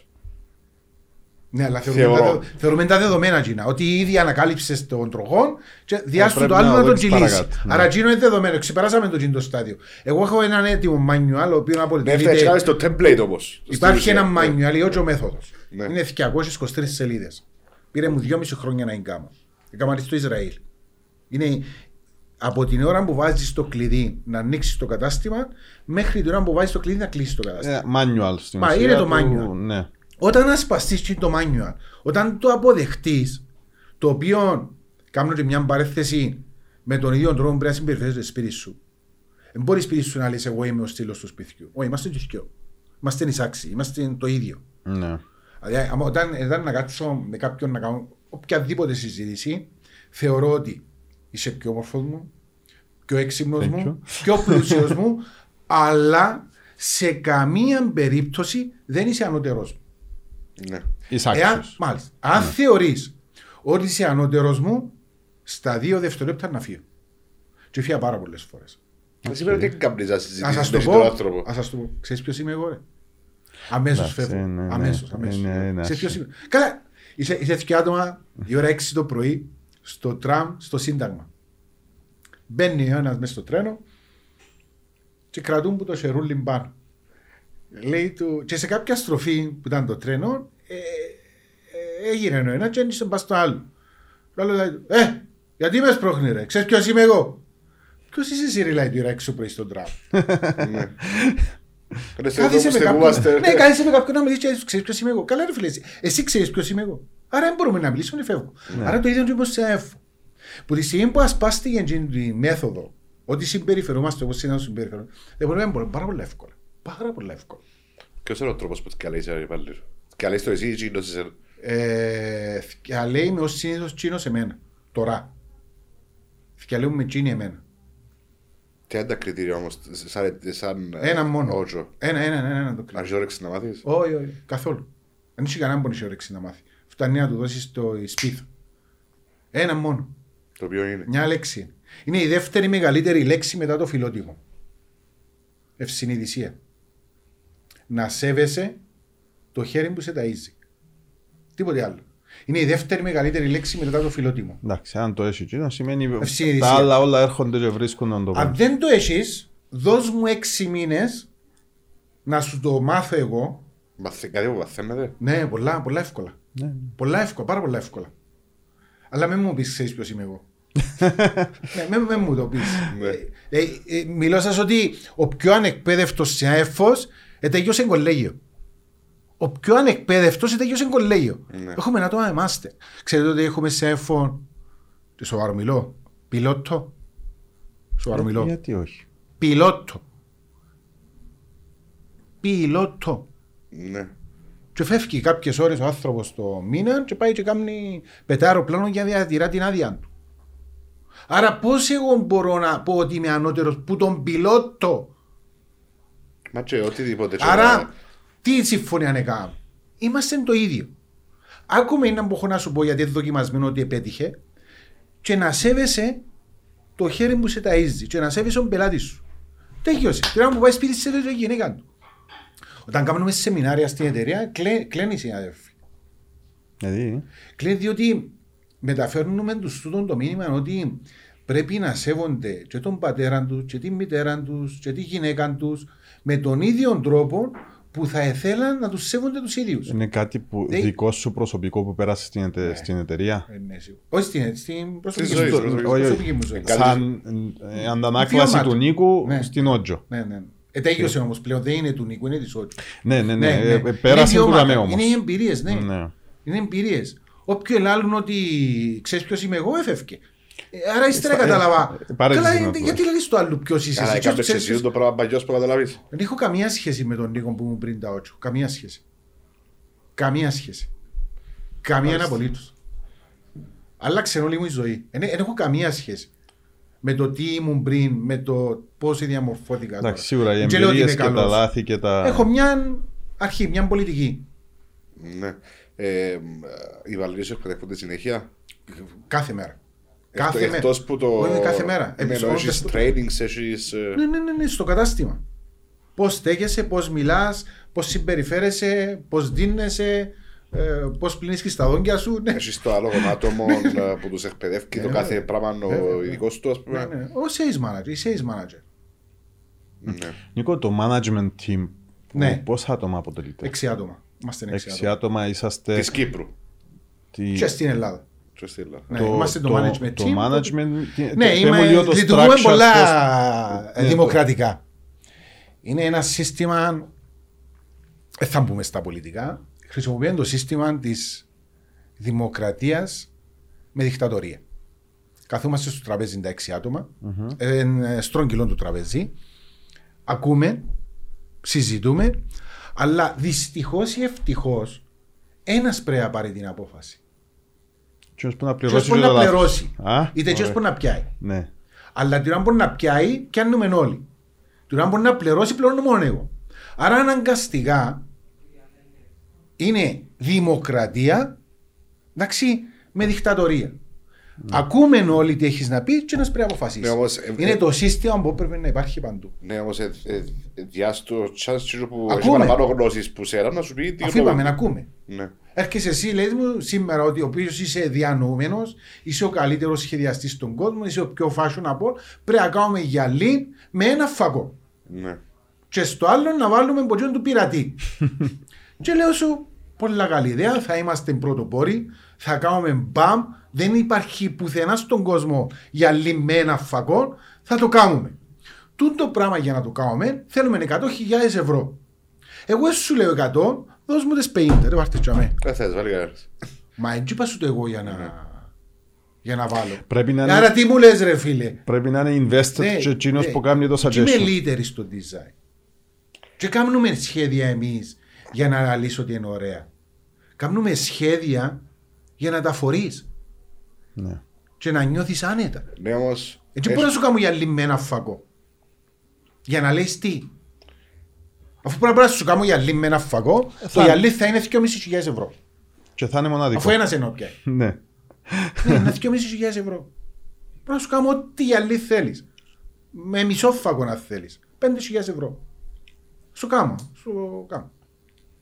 Άρα τα suggestions που δέχεσαι πρέπει να είναι invested ο άλλος που σταδίζει. Πρέπει να είναι πράγματα τα οποία θα πιστεύω εγώ σε ένα ποσοστό ότι είναι για το καλό της εταιρείας. Ναι, αλλά έχει φορές που... που κάνουν λάθη. Όχι, λάθη ούλοι κάνουν. Κάθε μέρα. Κάθε μέρα. Απλά λαλούν σου 10 πράγματα. Ναι. Και πρέπει εσύ να πεις τα 10 να τα κάνουν, θα τα κάνουν. Ναι, να σας πω. Πόσο βαρύτητα διάσταση που σου λαλούσει. Okay. Ένας συνάδελφος βλέπει τα πράγματα που τη δική του τη σκοπιά. Ένας ιδρυτής, ένας ιδιοκτήτης της εταιρείας, θέλω να πιστεύω ότι η οπτική γωνιά που βλέπει τα πράγματα είναι όπως τον προβολέα σου. Που βλέπει που ψηλά. Άρα εγώ τι να μπορώ να πάρω μια απόφαση. Πρέπει να αντισταθμίσω 10 διαφορετικούς παράγοντες για να πω ναι ή όχι. Εσύ βλέπεις το δικό σου το συμφέρον. Είναι όπως. Δεν θα το πολιτικοποιήσω. Είναι όπως το θέμα του κορονοϊού. Ο καθένας έκανε εισηγήσεις που τη δική του την πλευρά, ποιον κατάστημα να ανοίξει και ποιον κατάστημα να κλείσει. Δεν ήρθε κάποιος που έβλεπε μια πιο ψηλή οπτική γωνιά και να πει θα ανοίξει κανένα κατάστημα. Ναι. Ή να ανοίξουν όλα. Ο καθένας έκανε τη δική του εισηγήση. Κάποιος πρέπει να δει πιο σφαιρικά τα πράγματα. Και εκείνος που τα βλέπει, εκείνος που έχει την έννοια να ζήσετε όλοι σας. Και όχι εκείνος που θέλει να ζήσει μόνο εκείνος. Συμφωνώ απόλυτα, γιατί εντάξει, έχουμε και εμείς εταιρεία η οποία δόξα τω Θεώ πάει καλά. Ακούμε κάθε μέρα εισηγήσεις από τους συνεργάτες μας. Σωστό. Αλλά εντάξει, πάντα θα πρέπει να δεις, ναι, κοινός λαλεί έτσι, αλλά κοινός πρέπει να δεις και όλες τις άλλες μερικές και πώς θα επηρεαστούν τα άλλα departments και πώς μπορεί να εφαρμοστεί, πόσα θα στοιχήσει, πόσα θα περάσει. Τούτα όλα. Να λαλούμε είναι εύκολο. Γιατί δεν κάνεις διαφήμιση στην τηλεόραση. Πολλά ωραία. Δώσ' μου τα λεφτά εγκάμουν. Είναι κουβέντα που είπε. Δώσ' μου τα λεφτά εγκάμουν, ναι. Γιατί εγκάμεις. Ναι, έτσι είναι. Γιατί δεν το κάνεις. Καλά ρε φίλε, δώσ' μου τα λεφτά εγκάμουν. Ενούλα καλά. Μου μια φορά, ένα ωραίο, πολλά ωραίο περιστατικό. Μια ημέρα σε μια συζήτηση. Και εκφράστηκα εγώ για κάποιο ΣΕΦ. Ότι είσαι εντούν τα προσόντα και ζητούσαν τα λεφτά τα οποία εγώ θεωρήσα παράλογα. Και μια κυρία η οποία δεν την εγνώριζα εγώ, λέει μου έχεις λάθος. Λέω της, παρακαλώ. Λέει μου, ξέρεις ποια είμαι εγώ. Δεν μπορούσα να φύγω. Λέω της όχι, λέει μου είμαι η τάδε. Είμαι τα τελευταία 12 χρόνια personnel manager στην τάδε εταιρεία. Λέω της, πολλά ωραία. Κάμα 1.000 interview λέει. Είσαι λάθος, 1.000, τόσα έπρεπε να του δώσεις. 1.000 interview. Wow, λέω της, αν σας έδωσω κάτι, λέω της, nice. Που εκείνους όλους που έκαμες interview, πόσους σε πρόσλαβες, χιλιάδες, εκατοντάδες. Α, λέω, πολλά ωραία. Ακόμα μια ερώτηση και δικαιώσαμε, λέω της. Που εκείνες εκατοντάδες που πρόσλαβες, πόσους σε πλέρωσες που την τσέπεις σου τέλος του μήνα. Έφυγε. Γιατί δεν πλέρωσε κανένα. Εγώ όμως, που την τσέπη μου πρέπει να τον πληρώσω. Άρα, που τη στιγμή που θεώρησα ότι πολλά η Ελία. Ναι, είδα από μια άλλη οπτική γωνιά. Και μειώσες τον άνθρωπο. Καθόλου. Δεν μπορώ να τα δω. Δεν μπορώ να δώσω. Ναι. Άρα η δική μου οπτική γωνιά είναι διαφορετική. Τώρα αν νομίζω ότι είμαι δικτάτορας για αυτό το πράγμα, δεν είμαι. Ναι. Own your mistakes. Ακριβώς, ναι. Κάθε μέρα κάνω λάθη. Και, για να μην το κάνω 2 ώρες και τούτο, αλλά μια ερώτηση για κλείουμε. Ως κυπριακή εταιρεία σκοπεύεις να μπεις σε κανένα χρηματιστήριο, σε τσίντα expansion να πω. Ας πούμε, μελέτησα το θέμα, ναι, όσον αφορά το χρηματιστήριο της Κύπρου. Μπορεί να είναι της Κύπρου. Νομίζω, δεν έχω τη δυνατότητα για το εξωτερικό. Μόνος μου δεν μπορώ, όχι, σε καμιά περίπτωση. Δεν μπορεί κανένας μόνος του να τα καταφέρει. Ναι. Θέλεις και την οικονομική ενίσχυση, αλλά θέλεις και πιο έξυπνα άτομα από σένα. Πάντα. Ναι, άρα δεν είναι εύκολο πράγμα να κάνεις το βήμα. Ούτε στην Κύπρο, για το κυπριακό το χρηματιστήριο. Νομίζω ότι δεν αξίζει τον κόπο για να μπω στο χρηματιστήριο της Κύπρου, θα μου προσφέρει τίποτε. Προς το παρόν γενικά. Ναι, εγώ θα ήθελα... Εντάξει, κάποτε ήταν μόδα, γι' αυτό που σε ρωτώ τώρα. Άλλο, ναι, μα η μόδα είναι... Είναι πολλά πιο μεγάλα τα σχέδιά μας. Δεν σκεφτούμαστε... Ναι. Εντός Κύπρου. Σκεφτόμαστε πολλά πιο μεγάλα. Άρα, αν θα κάνω το επόμενο βήμα, πρέπει να είναι τόσο μεγάλο που να τραντάξει ο κόσμος. Ναι. Okay. Νιώθω τόσο έτοιμη, τόσο δυνατή, έχουμε τόση, πιστεύω, τεχνογνωσία περί του αντικειμένου που ασχολούμαστε, που είμαστε πανέτοιμοι για το επικοντό. Όχι απλά για ύψος. Οι 4 παγκόσμιοι παντοκράτορες της βιομηχανίας να γίνουν 5. Σε καμία περίπτωση μπορούμε. Όχι. Μιλάς τώρα για τις εταιρείες οι οποίες μπορεί να κάνουν 100 φορές τον προϋπολογισμό της Κύπρου. Δισεκατομμύρια. Ναι, μιλούμε για άλλο επίπεδο. Αλλά δεν πάβει να μπορείς να γίνεις ένας παίκτης. Ένας σοβαρός παίκτης. Και που για μένα γίνεις παίκτης, μπορεί να γίνεις part of this. Όλα μπορεί να γίνουν. Ναι, μπορεί να γίνεις μέρος αυτής το τεσσάρου. Anyway, Νίκο, μου ευχαριστούμε πάρα πολύ. Εγώ σας ευχαριστώ. Για τον χρόνο σου, μακάρι ο κόσμος που μας βλέπει να πήρε 5 πράγματα. Ειδικά οι νέοι που δυσκολεύουν. You never know, μπορεί να το ξανακάνουμε, να κάνουμε, αν αλλάξουν τα δεδομένα και έχουμε πράγματα να πούμε. Γιατί... Είμαι στην θέση σας, σας ευχαριστώ πάρα πολύ. Ελπίζουμε να πέρασε ευχάριστα η ώρα μας. Ήταν πολλά ωραία, πάρα πολλά ωραία. Εκφράστηκα, είπατε πράγματα που δεν τα είχα ξαναπεί. Απλά επαναλαμβάνω ότι για κάποιον 20 χρονών, 30 χρονών, 40 χρονών μπορεί να υπάρξει 1-2 πράγματα. Και μακάρι να ήμουν στη θέση τους και να είχε κάποιον με εμπειρίες να μου τα έλεγε από την αρχή. Θα ήμουν πολλά πιο μπροστά. Αν είχα τούτη βοήθεια. Γι' αυτό μεταφέρουμε τις εμπειρίες, θα ζουν και οι νέοι που ξεκινούν ή θέλουν να ξεκινήσουν μια επιχείρηση να βοηθηθούν. Ακριβώς. Ευχαριστούμε. Ευχαριστούμε, Νίκο. Καλή συνέχεια.